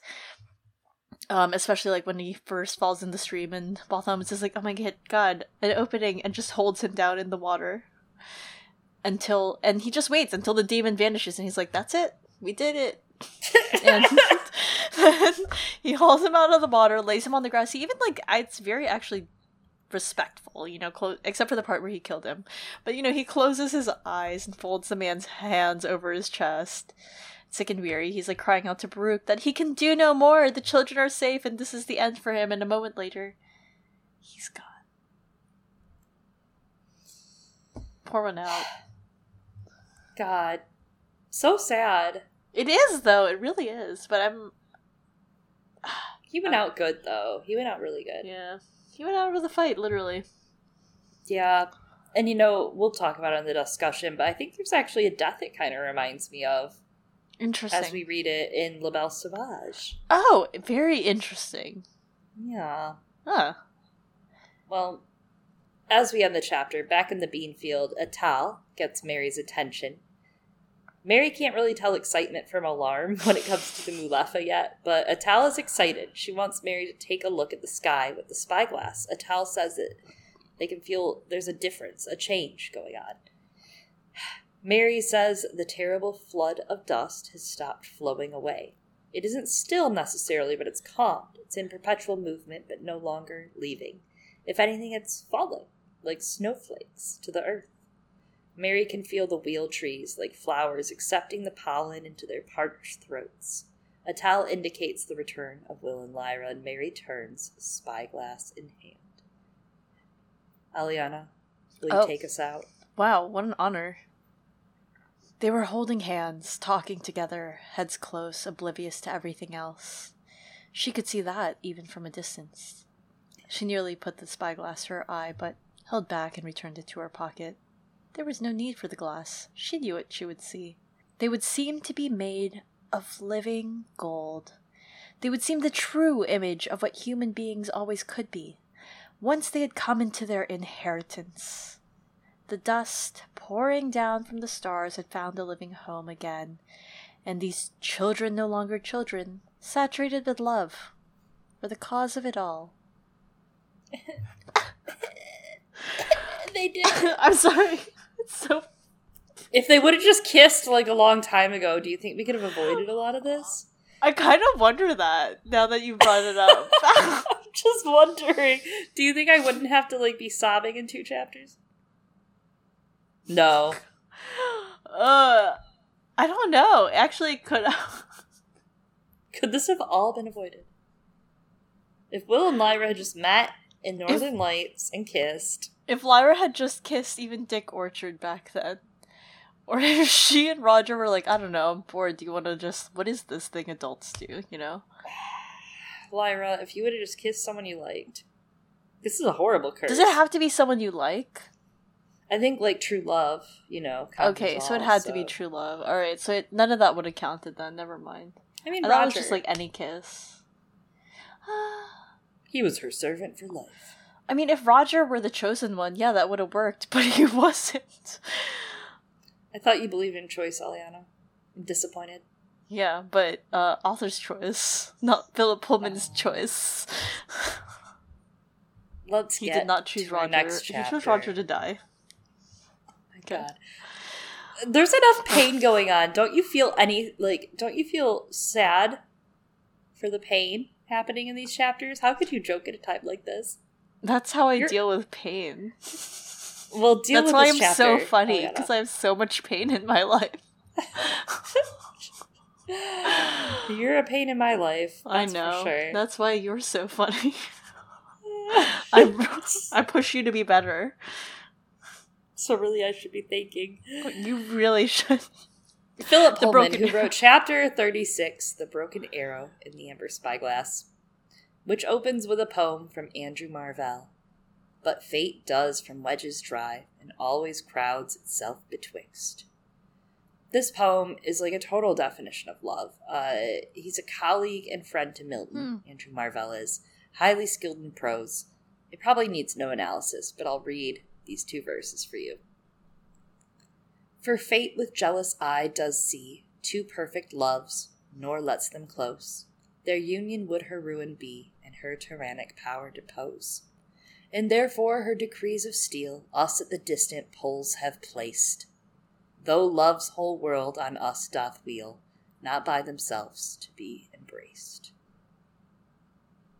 This Us as up. the distant poles have placed.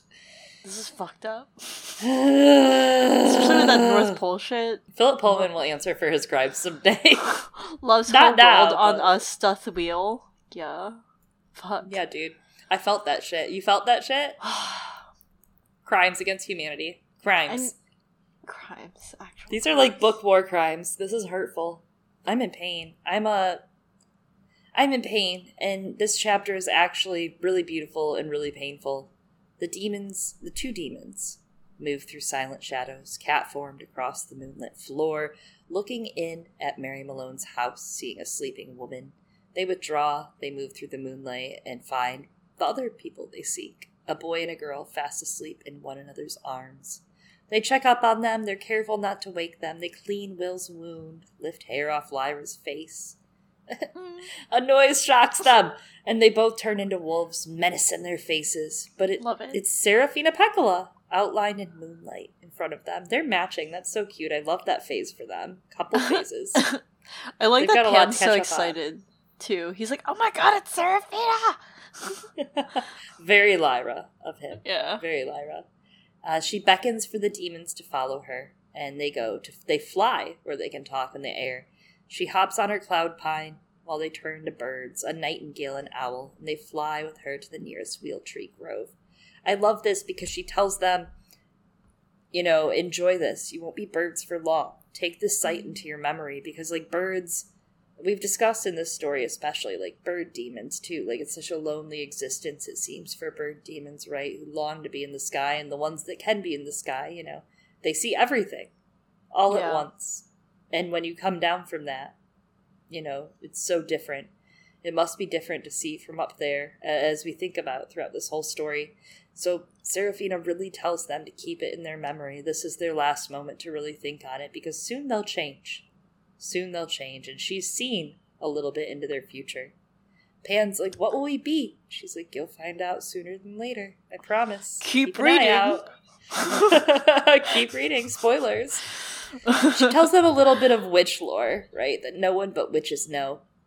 And she says it's because their humans are asleep. She's like, all right, I'm going to give you a very, very scary bedtime story. Uh, she says that when Lyra and Will left the world of the dead, they did something witches have been doing since the first witch. In the north, there's a horrible place. A catastrophe happened there in the childhood of the earth, and nothing has lived or thrived there since. No daemons can enter it. Witches must separate from their daemon and undergo this same suffering.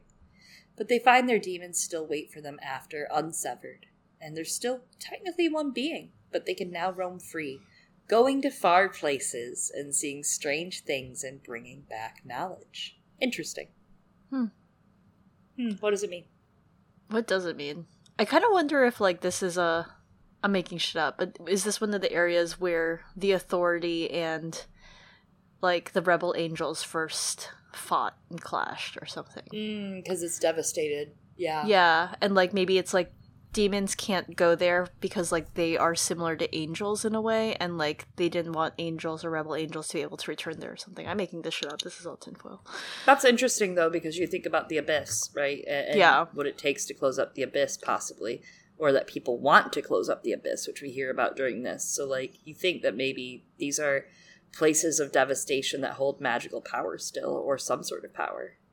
Yeah, and I, I I know I'm talking about it. I'm talking about it in the context, right, of like those pre-human, before humans, right, um, existed like those those Shadows. battles. Yeah, but I also am. I'm not gonna lie. I'm imagining also the scenes from Steven Universe, where you look at the old battle places of the Crystal Gems. So. that in video games, like. I get you. Yeah. No, I get it. I get it. I've played FF4. You know, Final Fantasy oh, IV I was has a lot of that. thinking the Keyblade Wars. Remember Oh those my those scenes, like those. Uh, yeah. Anyways, um, Oh yes. Oh yes. That said, That said, Pan realizes that no, Lyra and he are not severed, but it was so painful and they were just so frightened. Whoa, that's an interesting line. That Serafina and Pan discuss that that bond being broken may have been damaging, but the way Serafina sees it, they weren't forcibly severed. Like the children at Bolvangar that had that taken away against their will, she says, You weren't severed. You just experienced something really traumatic together. You'll bounce Mm. back. Maybe she's just supposing, but she does seem to know a few things about the world. Yeah, I do think there's something in there about like choice to an extent about all this too. But in general, like if you think about it as the overall the overall metaphor about growing up, I mean, growing up is a painful experience, and sometimes you do feel very distant from yourself, and you have to find yourself again. Sometimes you do, sometimes you don't. Honestly, that's true. It's very sad for Life. for those who don't. Uh, Ah. anyway, Serafina says, The two of them will not fly like witches, and they won't live as long as we do, but thanks to what they did, you and they are witch in all but that. Honorary witches. like The daemons- for what is this? Like an honorary diploma? What can I fucking do with this? Like it's just like you don't get to do anything. You've graduated, you're a witch. the daemons pepper her with questions. Will Will be a witch, despite he's a boy? Will they settle as birds? Serafina merely tells them, Everyone's learning new ways thanks to you two, but Pan and Will's daemon. You must both always help your humans, not hinder them. You must guide them to wisdom. Yeah, so it's funny that uh Pan, you know, asks like will Will be a witch despite being a boy because I believe in the second book, Ruta Skadi already elaborated. She's like, yeah, I've seen witches from other worlds and they're like all genders. So They let do they yeah, they let people in now, all of them. yeah, That's interesting. awesome. Well, maybe Serafina needs to be a little more progressive. I agree. Doctor Lanselius could seems like he's like I don't know. What about me though? I mean, it's Anyway. been a couple decades. She's probably changed. Or not. Who knows? Honestly, we don't know. Um, so Serafina turns to the Nightingale daemon, asking what her name is, and she's like, "I don't know. I was just born moments like after being torn from Will. I didn't even know I existed." And Yo. Serafina's like, mm, "I'm gonna call you Kirjava." It says, uh, "I'm not gonna tell you what it means, but you're gonna find out soon. It's fine. It's fine. But for now." She tell has to tell them something else that's important.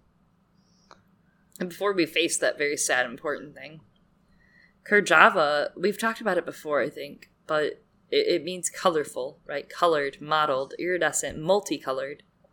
And I think we will talk more in the next two episodes, or the next two chapters, the last two chapters about that for sure. Uh, Kirjava says no, and Serafina knows already that they know. The daemons know, and we get this horrible. This is this is the most terrible back and forth in a passage. ever. Like it hurts me. I'm in pain. We don't want to hear it," said Pantalaimon. It's too soon," said the nightingale. It's much too soon. Serafina was silent because she agreed with them and she felt sorrowful.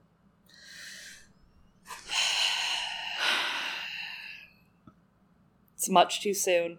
It's much too soon. It's not fair. It's really it's really unfair, like a rainstorm and, or an earthquake that I made you. Or an earthquake. I was like, Chloe, what if we did this? Well, I've stuck Ugh. it out, and here I am. And you know, there's something really sweet in that. Serafina knows they're trying to like avoid the topic, so they start changing the topic, which is a very kid thing to do, right? Like toddlers or like younger kids saying like, "No, I don't want to do the thing I'm supposed to do, so instead I'm going to make up and lie and tell you stories." And it's not unlike what Lyra would do, right? And she says, "Where did you go on your travels?" and they told her many windows stepping through many many worlds and they also they saw what was happening they met others they met an angel Ooh, maybe it was balthamos maybe Ah, there you go what if the daemons met balthamos i think they might have unless it did was they Xaphania. say? Yeah, I think they might have said it was Xaphania in the. I don't know. maybe it could be Xaphania, could be balthamos we'll find out hopefully they even visited the world the Gallivespians come from, with the big people who try to kill them. And she lets them talk because of the love each of the other had for the other's voice. And eventually, they run out of things, falling silent. Serafina fills the silence and says, Stop punishing Will and Lyra. Kaisa did the same to me when we went through our ritual, but we love each other still, and eventually Kaisa came back. The whole thing's so painful. Like you said, they keep talking. It's childish, but it's understandable. it reminds me again of something you brought up last chapter or the chapter before of uh, Scheherazade and the Thousand and One Nights. They're trying to do that, right? They're trying to tell all these stories to make time stop. But time keeps ticking, keeps on changing. Life's fucked up. Um, we have this line of, and they will need you soon to help them do what has to be done next, because you have to tell them what you know. Pantalaimon cried aloud, a pure, cold owl cry, a sound never heard in that world before, in nests and burrows for a long way around, and wherever any small night creature was hunting or grazing or scavenging, a new and unforgettable fear came into being. Never heard before in that world. It just strikes it home even worse. This is horrible. They have no owls. They should. They should get some. Lyra should be the owl. This is fucked up. This is fucked up, Phil. Serafina watches Will's daemon, remembering once of his fury to Ruta Skadi, and sees the brown borb filled with an implacable ferocity, and Pantalaimon's screams then die away, and Kirjava confirms that they have to tell them. And we have a line of gradually the ferocity left the gaze of the little brown bird, and Serafina could look at her again. She saw a desolate sadness in its place. Philip Pullman, fight me. Meet me outside.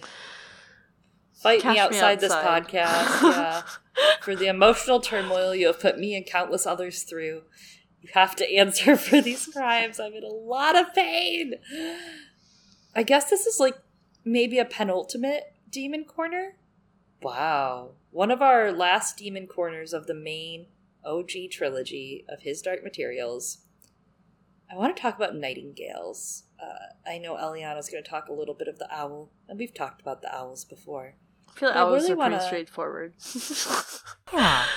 They're they're they're they're out there, you know. Who who they they do their thing, but nightingales they're a little different, and this is the first time we've really gotten to spend some time with Kirjava. So that Kirjava is in the form of a nightingale. Uh, I mean, in literature alone, right? They're romantic. They're a symbol of poetry, of the creative muse, and purity and virtue. Often, their sound, their song, is sorrowful sounding. So Homer and countless others have called it a sorrowful lament, like in the myth of Philomela and Procne, where she's mutilated by her sister's husband and is transformed into a nightingale after taking her revenge. There's this little metaphor in there that the female nightingale is mute in nature and only the male species sings. So that's very interesting. But here, uh, kind of bringing back some of what you were talking about too, of Orpheus today. This is an Orpheus podcast.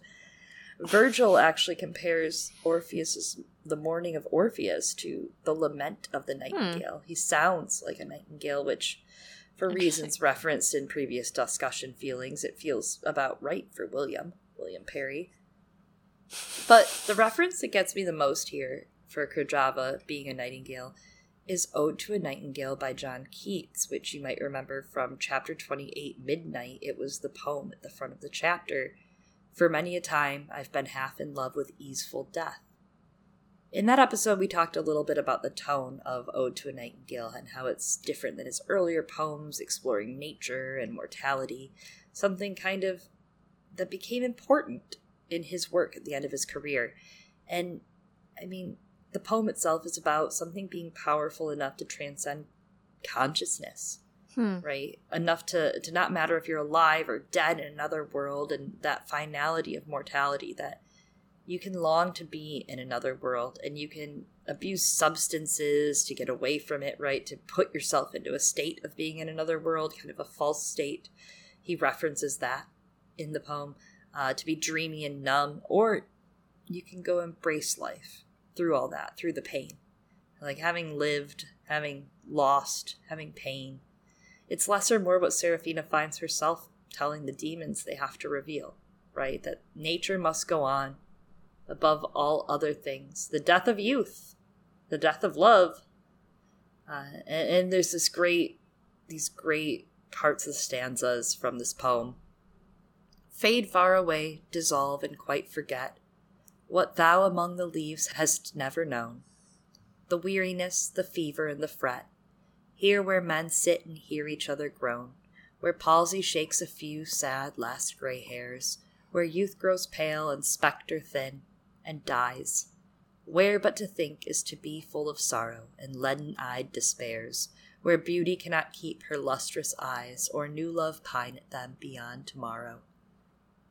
Very melancholy, but that fits, you know, Will with his sad brown eyes. Yeah. This was hurtful. Sorry. That's all I have. This was hurtful and painful, and it just kept getting even more painful the more he went on. I'm sorry. God. the nightingale. The Why did he do this? This hurts I don't me. know. Ugh. Well, speaking of things that are hurting, Pan, as you said, right? Pan's whale comes as he is an owl. And again, I feel like owls are pretty straightforward. I feel like everyone knows what fucking owls symbolize. And that whale comes in this moment as Serafina gives them that knowledge, that wisdom. Turns out the knowledge and the wisdom is painful. It's like a gunshot of pain. Ugh.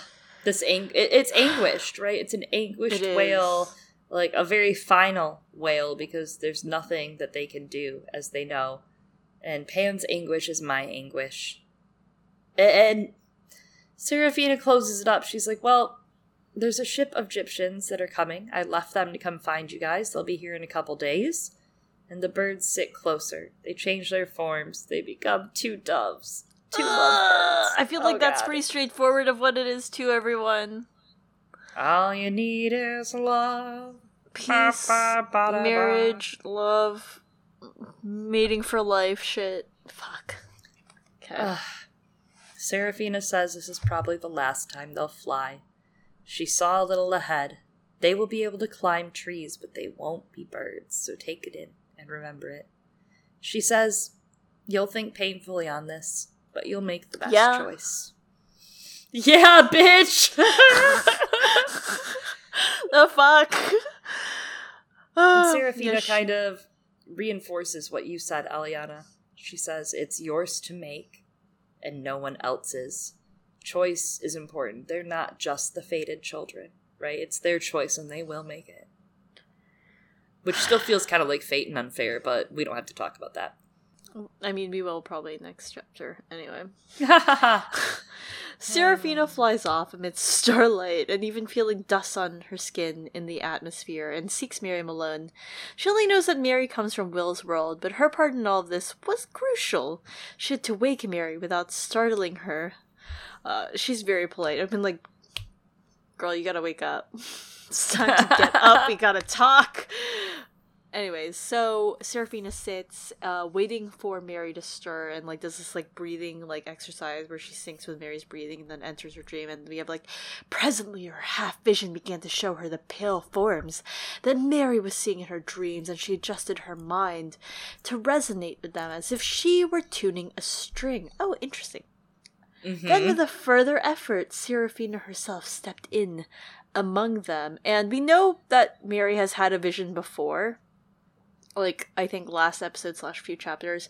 Are these more visions that Mary's having like she did before? Like, is Mary something like a prophet, really? It really seems like she's opened her mind to be perceptive to matter already. Hmm. Interesting. right? And so this Yeah. really is, it seems, Serafina entering her consciousness. So we even like she speaks to Mary, and Serafina says, "You're not going to remember this in the morning. like when you see me, when you open your eyes to me soon, you're not even going to know this happened." So that's very interesting that she can walk in and out of someone's consciousness like this. Like it's that episode of SpongeBob SquarePants, right? Where he enters everyone's dreams. Oh my You know the episode I'm talking about? No, I what- don't. We should find. We should Oh. find it this weekend. I have Paramount Plus right now. and we're gonna watch it. It's one of the We're funniest watch it. episodes, but he goes through everyone's dreams. Oh He's just God. causing trouble, and that's what Serafina's doing. Uh, and she speaks to Mary. They walk among a silly landscape of reed beds and electrical transformers, which is interesting. hmm.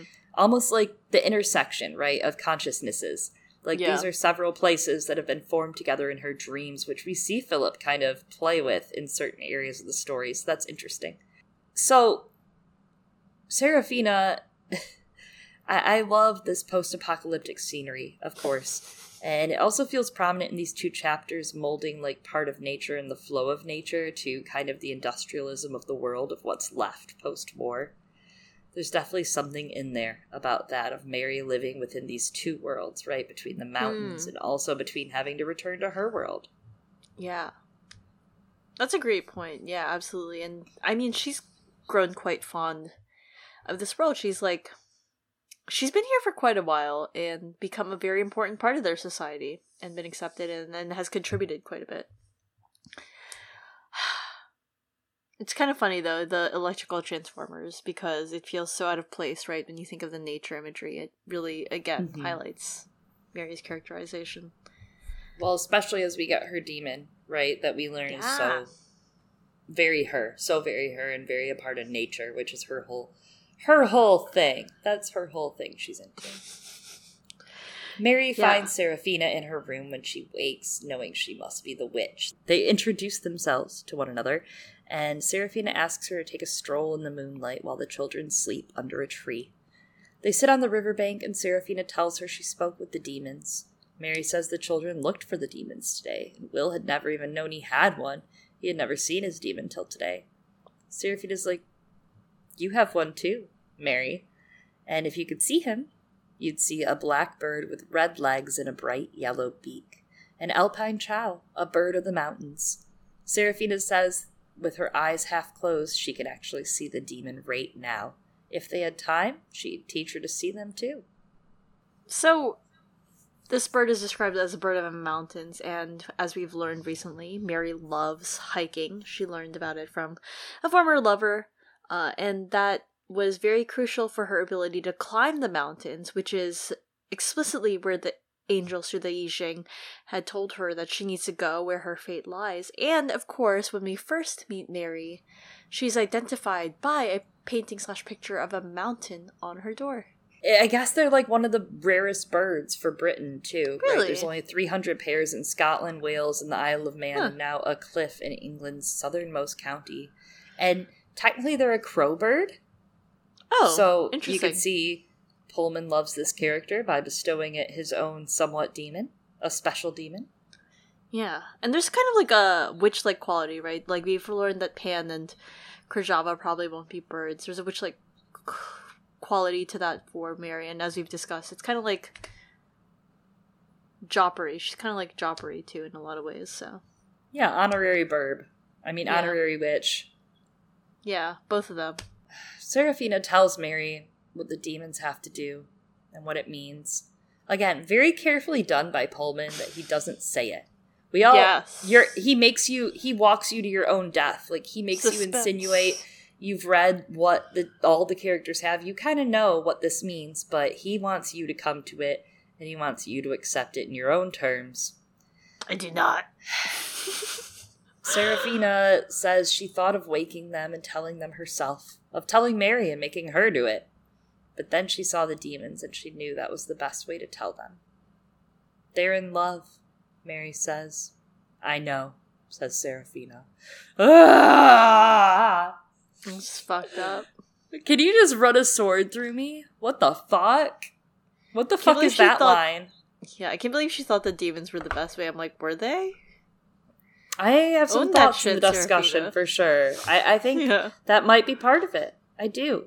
Yeah. I mean, maybe the daemons are the best way. I don't know. Yeah, we'll talk about it. Mary takes in the implications of what Serafina told her, but she can't quite grasp it, which, like, same. And she asks Serafina if she can see dust, and Serafina's like, you know, I've never even heard about it until, like, these wars. So Mary just wordlessly, very, very cool, very casually, just takes out her spyglass and gives it over to Serafina so that she can show her the dust. And Serafina's like, it's beautiful.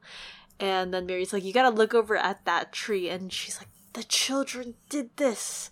And something changed, right? And the children now saw each other differently, and the dust was attracted to them. And now it's safe, Serafina says. At least it will be. uh, when the angels fill the great pothole in the underworld, which uh, potholes never get filled that fast, please. Uh. Uh, the abyss. And Serafina explains it to Mary and says she met like a female angel flying, old and young all together. She's like, it was so bizarre. Her name was Xaphania, and Mary's like, that's literally you to me right now. Um, and like Xaphania told Serafina many things. It's just like this chain, right? She learns about the history of human life, a struggle of wisdom and stupidity. Literally, the book says wisdom and stupidity.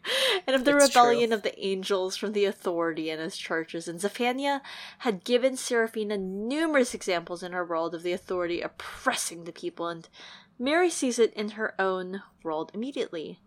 But they both also recognize that wisdom had to work in secret all this time, and the battle isn't over yet, right? Because the forces of the kingdom met a setback, but they are regrouping, which I'm like, oh, okay, interesting, interesting. But also, the battle is inside all of us. That's what I learned from the ending of Sailor Moon.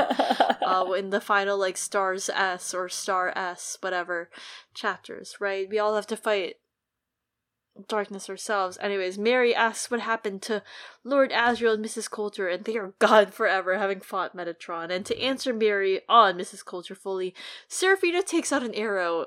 Very dramatic. It's like her bestest arrow, and then she breaks it, saying, Once in my world, I saw that woman torturing a witch, and I swore to myself that I would send that arrow into her throat. Now I shall never do that. She sacrificed herself with Lord Asriel to fight the angel and make the world safe for Lyra. They could not have done it alone, but together they did it. And this is completely unrelated, but uh I don't know if Phil- Philip Pullman forgot it, or it just probably didn't mean anything, right? In book one, there was an explorer named Doctor Broken Arrow. Oh. I don't it. I forgot about him. Didn't he like map something? He mapped like north something. He did something pretty cool, and Lyra was like very impressed. I want to say he mapped the currents of the the Northern Ocean. Yeah, Oh, he mapped the great currents of the Northern Ocean. Yes. Hmm.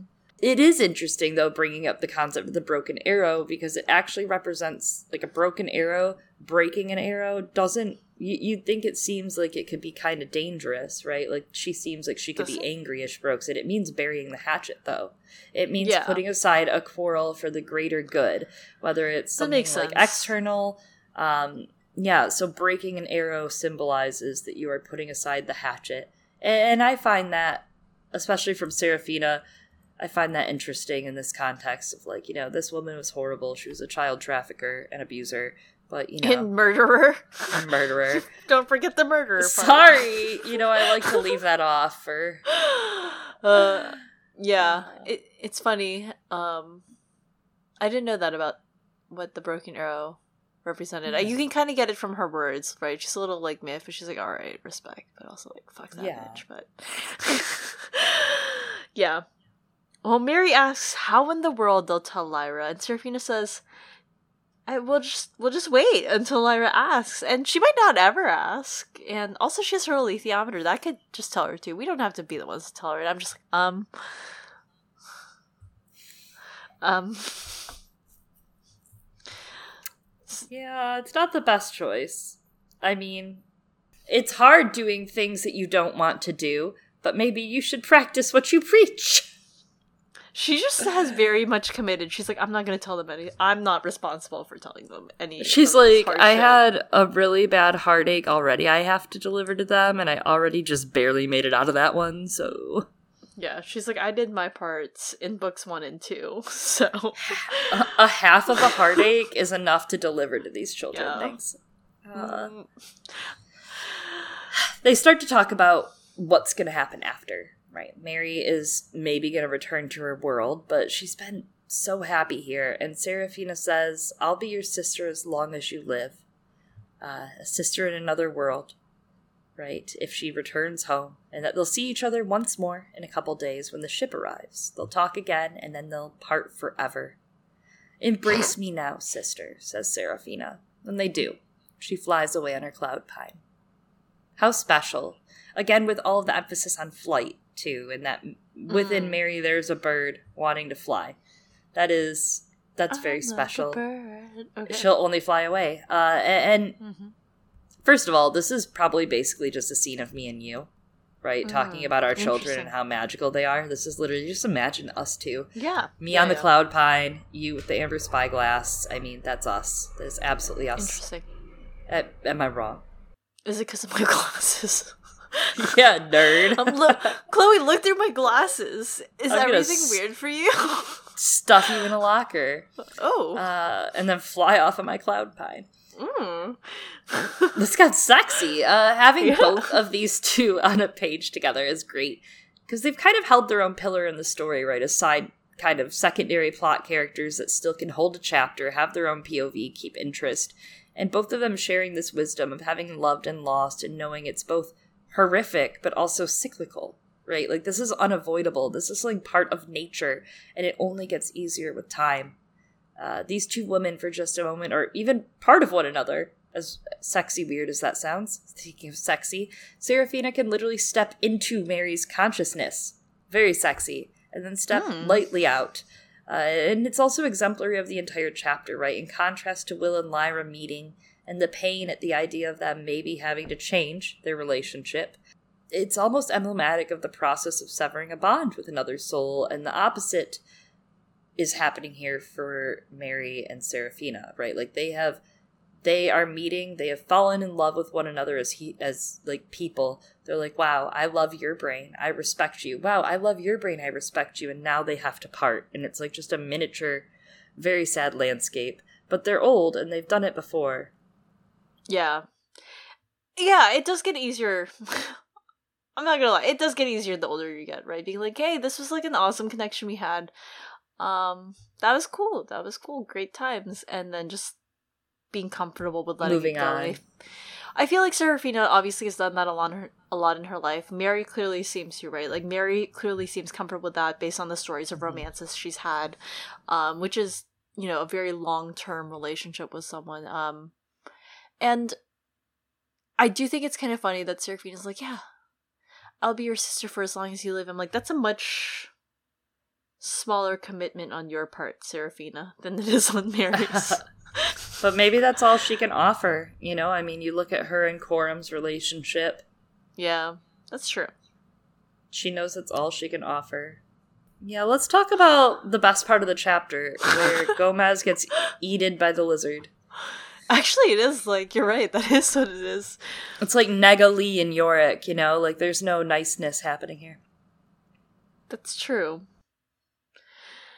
So, the text also said, at about the same time, one of the large blue lizards came across the body of Father Gomez. Will and Lyra had returned to the village that afternoon by a different route and hadn't seen it. The priest lay undisturbed where Balthamos had laid him.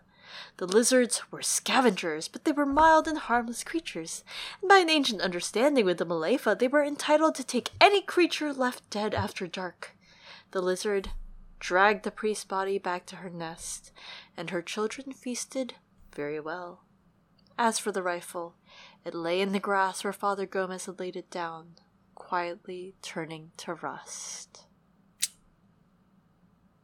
War is over for now. for now.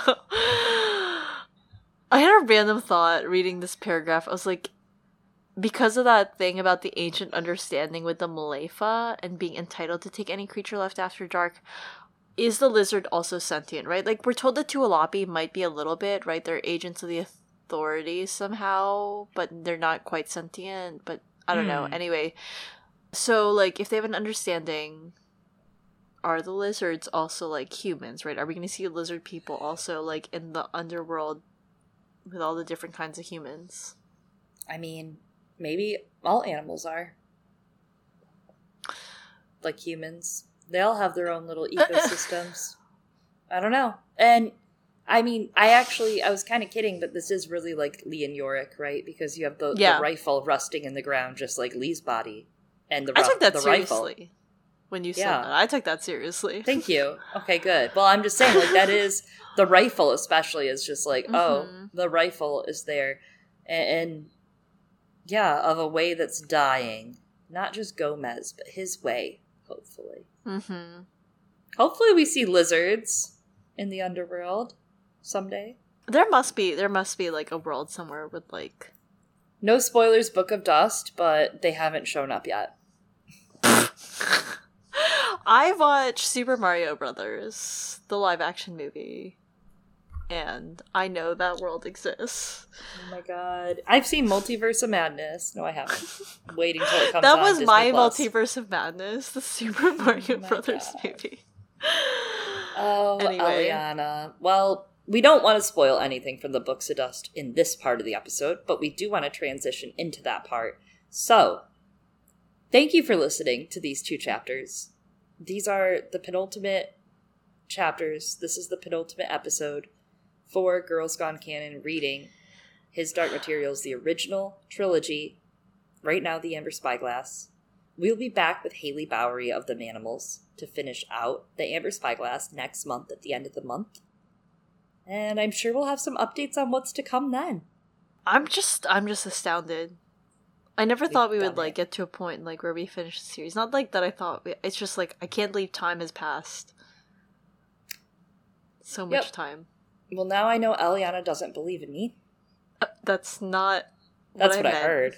That is uh, everything I, just, heard in that I, sentence. I believed in the authors that we read more than I. I Well, should we're, we're Um, due for anyways. another. We're due for another. So yes, um, discussion. It's gonna start now. I assume you've had enough time. All right, everyone. Sorry if you like ran and didn't make it in time to like pause your shit.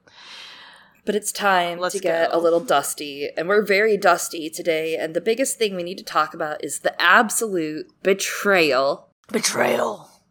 of Serafina Pekkala. Okay, so this chapter was pretty pointed that Serafina was like, she's gonna have me as her sister, and she's gonna have a lot of people that support her. We know, as we get into Lyra in Secret Commonwealth, Serafina really didn't seek Lyra out and didn't act super sisterly, and it kind of makes me wonder if Serafina feels immense guilt for having been the one to kind of ruin Lyra's life with the truth, right? And also cause the rift between Pan and Lyra because it doesn't get better. Like she tells them, like it's gonna get better. Me and Kaisa, we're great. We see each other once a week, maybe. It's great. Yeah. Uh, and maybe that's part of it. I don't know. Maybe that's just part of it. But the rift between them does not get better. It's like kind of fucked up, right? Like when I learned that Serafina hadn't seen Lyra, even like in Serpentine, right? When she, she like goes to the north, right? Seeking some guidance, and like, Serafina, where the fuck are you? And I do wonder about it. Like, I'm like, where was she? And I think we'll get an answer probably, but like, in this chapter, she talks about how the forces of heaven after this setback are going to regroup me and my charitable view, I'm like, maybe that's what she's been focused on, right? Maybe she's like Mhm. fighting that and that's why she's not here. But also, the other part of me is like, I mean, I think Serafina is acting very sisterly to Lyra, right? Uh, she's acting exactly like the rest of Lyra's biological family, and by that I mean abandoning her. Oh my What uh, what is the most familial thing that Serafina can do for Lyra if not abandon her? She's sitting there like, ooh, Lyra got this much attention over 20 years. I, an old person, will come back in 20 years. That might be it too. I mean, for her, in her Yeah. mind, being a sister is different because she's lived for so long. Uh, I mean, in in ratio, like us humans live measly lives compared to her, and that's why she had to pull back from Coram. And Yeah, I don't know true. the parallels. Uh, I won't talk about it this week. I'll talk about it next month when we finish the story because then we could be spoilery about the main series. The parallels between Coram and Serafina and Will and Yeah. Lyra are glaring Yeah. now and this reread. Like one of the things that I've noticed the most are those parallels, and that she's withholding so much because of what she suffered in the same way with her and Coram. Like, well, you'll learn, unfortunately, and I have to let you learn. I can't just do it for you. And I do think I think there's guilt there. I really do. Like rereading this, Yeah. that this is so pressed on that she's like, I'll be there for her, don't you worry. I think there is guilt because like I mean, the emotion next month. It's good. It's rough, dude. It comes over like he tells you, he leads you to the slaughter, and then he puts your fucking head on the block in the last two chapters and he chops it off. Like I knew that they couldn't Yeah. be together. I knew because they told us in these chapters that they can't stay in the same world. I knew. Thirteen year knew. old me didn't know. 13 year old me didn't know. He told me, Eliana, he told me in these two chapters, and then literally I turn to the next two chapters and it's like I go brain dead and I sit there like, what? Yeah. Oh my god, what? It's horrifying. And maybe that shocked Serafina too, because it is horrifying. I wonder if it's like she does, as you said, right? She does know, and that's compounded with the time. Like you know, the the, the this traumatic thing happens with Lyra and Pan, and Serafina's just like not there to guide it. And there's a part of me that kind of feels of her telling Pan, like, I don't know, me and Kaisa went through this like painful thing, and you're gonna do it too, right? Kind of like that old generation way of like, Mhm. I had to walk up to hill both ways to get to school, and you're gonna fucking deal with it, right? Is it it, it's almost Yeah. like maybe kind of like that. Only, I don't think I would have felt that way had I not seen its ramifications in the Secret Commonwealth, which I think, in my opinion, I know some people like for them that's very difficult. That's actually one of the strongest parts of the Secret Commonwealth to me. Yeah, I think it's so resonant. Like it really I mean, it hurts. It fucking hurts. Yeah. You're like, wow, that's so real. I too hate myself as an adult. Especially you know, yeah, I like at that time, you're it's a hard it's a hard time as you're well as this time. alone. Alone. you're dude. alone you're trying to like adjust into like not just adolescence but now you're going from that into adulthood there's like expectations Mhm. you're supposed to fucking have it together and you're like i don't know i'm i'm 20 i'm 21 i don't have it together and like um one last thing you know in regards to that pain and knowing that she caused him that pain pan makes that wail if i'm not mistaken in the next chapter or so when lyra finds out the same news she also lets out a huge wail Oh, my daughter. How could you? Uh, there's also, I mean, logically speaking, we're going to get an answer because we haven't seen her yet. She's been mentioned in the books at us. We have not seen her yet. yeah And So he's not. She's not forgotten. she's coming back. There's no way he's not pulling Serafina Pekkala back in in the third book of Dust. Yeah. And yeah. maybe this will flow into that. There's a quote that really struck me this chapter uh, when she is getting into Mary's consciousness and like just stepping on in. She Mhm. adjusted her mind to resonate with them as if she were tuning a string. Yes. That stood out hella hard. Uh, it reminds me of a couple things. First of all, the lodestone resonators from the Gallivespians, they tuned the string to get the message across to other worlds. So she's able to enter people's consciousness, and the idea that consciousness exists across like all worlds, right? We have Mary's Mm. consciousness showing two different worlds basically conjoining. So if your consciousness can be accessed anywhere, right? Your consciousness exists like in atoms, in matter. It doesn't exist in a place. It's not a place, a physical, tangible place. Serafina was able to just see her dreams and enter them there. Yes, they were in the same world, but the way she got in there sounded a lot like negative capability. And it reminds me of the way that they're reading the alethiometer in the Secret Commonwealth, the new way to read the alethiometer that makes you sick to your stomach, but yeah. gave the Reylo moment, right? The Kylo Ren and Rey moment between Lyra and Olivier Bonneville. So that reminds me so much of that way of reading the alethiometer and makes me think that that's going to come right back up and that there's some sort of way that if you are on and, and maybe this is like a love thing too right like you think of will and lyra and how much they understand and love one another and understand what Mm. the other's been through that they're just in sync like me and you we're just in sync you know we're on the same page Sometimes we really are, though. yeah we finish each other's sandwiches um, yeah, we do. that's part of it though right like she's able to see the same wavelength and via matter her and olivier bonneville like see into each other's minds and where the other Yeah. is that's got to come back i'm sorry that's going to come back into play and will That can do it too will can do it too will can He do it with a subtle knife he can't. Well, because he can feel things, which is Mhm. really interesting. And yeah, I think that's that's interesting. Um, I was actually thinking, uh, when you were talking about that resonance, absolutely, I, I, that does feel like it has ramifications for the systems introduced in the secret commonwealth but i was also thinking like there's this there's this idea behind it too of like if she can resonate for that right in the way that you're talking about will the alethiometer getting into new worlds speaks to this idea of like each of us we all have a little world inside of us My God. we just have to we just have to learn how to i mean that's kind of i think what to an extent what the Yeah. alethiometer right in you were talking about them seeing each other the sort of empathy right learning to see one another and understand one another Well, and there's also like that the knowledge always existed within them. It's just the alethiometer is a way to channel it Yeah. elsewhere. You know, like you're reading the symbols, you're interpreting the symbols. It's like in A Song of Ice Yeah. and Fire, Melisandre gets her visions via fire, but she's interpreting them. There's no one Yes. answer. And there is no one answer to life, right? Like that's the other part of it for Lyra. True. Well, there's no one way to read the alethiometer as Lyra learns, as she has to relearn it. Yeah, and and that's the choice, right? There's no one way to mm-hmm. do life. It's a series of choices. Mm-hmm. My Um, God. and the choice will be theirs. And mm. The choice will be ours if we return to this podcast for the last episode. oh my god, honestly, podcast is canceled. That's it's a thought. canceled. That's a thought. We never. I Finish I it. do sometimes watch shows up to it. Where I'm like, this is a nice happy moment. Let's You're stop. a weirdo. I know I'm not. That's like I think I think weirdo. that's normal. I'm like, this is good. What? This is a good ending. You think it's normal to watch an entire show, to put your hard work into it, and get to the very last show, the last episode of it, and stop watching? Right at the climax. No, Right at a understanding what place it's Where it seems like right at a place where it seems like this is a perfect happy ending, What? And I feel and I can sense I can sense something's gonna break my heart. This happened to me with the Korean drama Coffee Prince.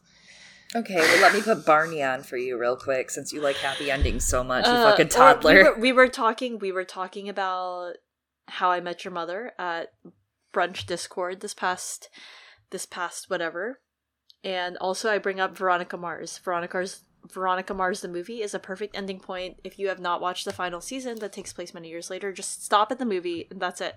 That's it. There's a That's where difference the between ended. bad writing and ending the story so that it gives it a happy ending, Eliana.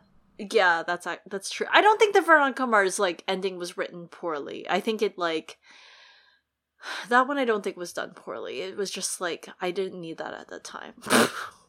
it was like the middle of the pandemic. I was like, I did not fucking need this. Well, I don't need this either. I don't need chapters you actually probably don't. 37 and Um, 38, but I'm going to do them anyway. You do and you don't. I don't know. You know. Pharmacon. Thanks for joining us, everyone. We will talk to you next month when we finish up the Amber Spyglass. For now, That's wild. for now, where can they find us online, Eliana? I don't know, fucking everywhere. you can find us on uh you can definitely find us on social media at Girls Gone Canon, C A N O N, or you can send us an email at girlsgonecanon at gmail.com. Hey, subscribe to us on a podcast platform near you. If it has the review option and you give us a review, double high five. Thank you so much. We so appreciate it. Whether it is Spotify, Google Play, Apple Podcasts, Acast, Stitcher, Pandora, Audible, Amazon, you name it, we're at all of them. Yes, and of course you can always find us on Patreon where we have these episodes and more. And this month for patrons in the $5 tier and above, the stranger tier and above, you will get bonus His Dark Materials content through the Imagination Chamber bonus episode. Step on board and imagine. Imagine that. Imagine you're that. Imagine the novella with us. Oh my god. and of course, like we've already done it this month, but every month for the Thunder tier and above, ten dollars tier and above, we do have our brunch, uh, happy hour slash brunch on Discord, and also, as we said, we are doing a season two rewatch hosted. We are not doing it. Our patrons are doing a season two rewatch.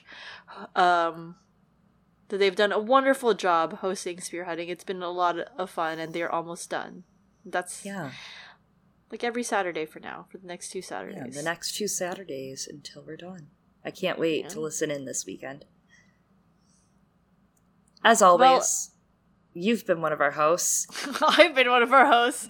As always, I've been one of our hosts, Eliana. And I have been another one of your hosts, Chloe. And we'll be back reluctantly next month. I was like, should I put in like an owl wail now? But I was like, I don't think anyone wants me to yell at like this time in my apartment. Nothing that'll wake, you know, all the all the creatures in their small burrows, and by that I mean the rats. My God. in front of my house. Or not house, apartment, whatever. You should be more worried about the rat living in your house. It's you. I'm gonna summon the rats. Uh, summon the rats. Goodbye. Bye.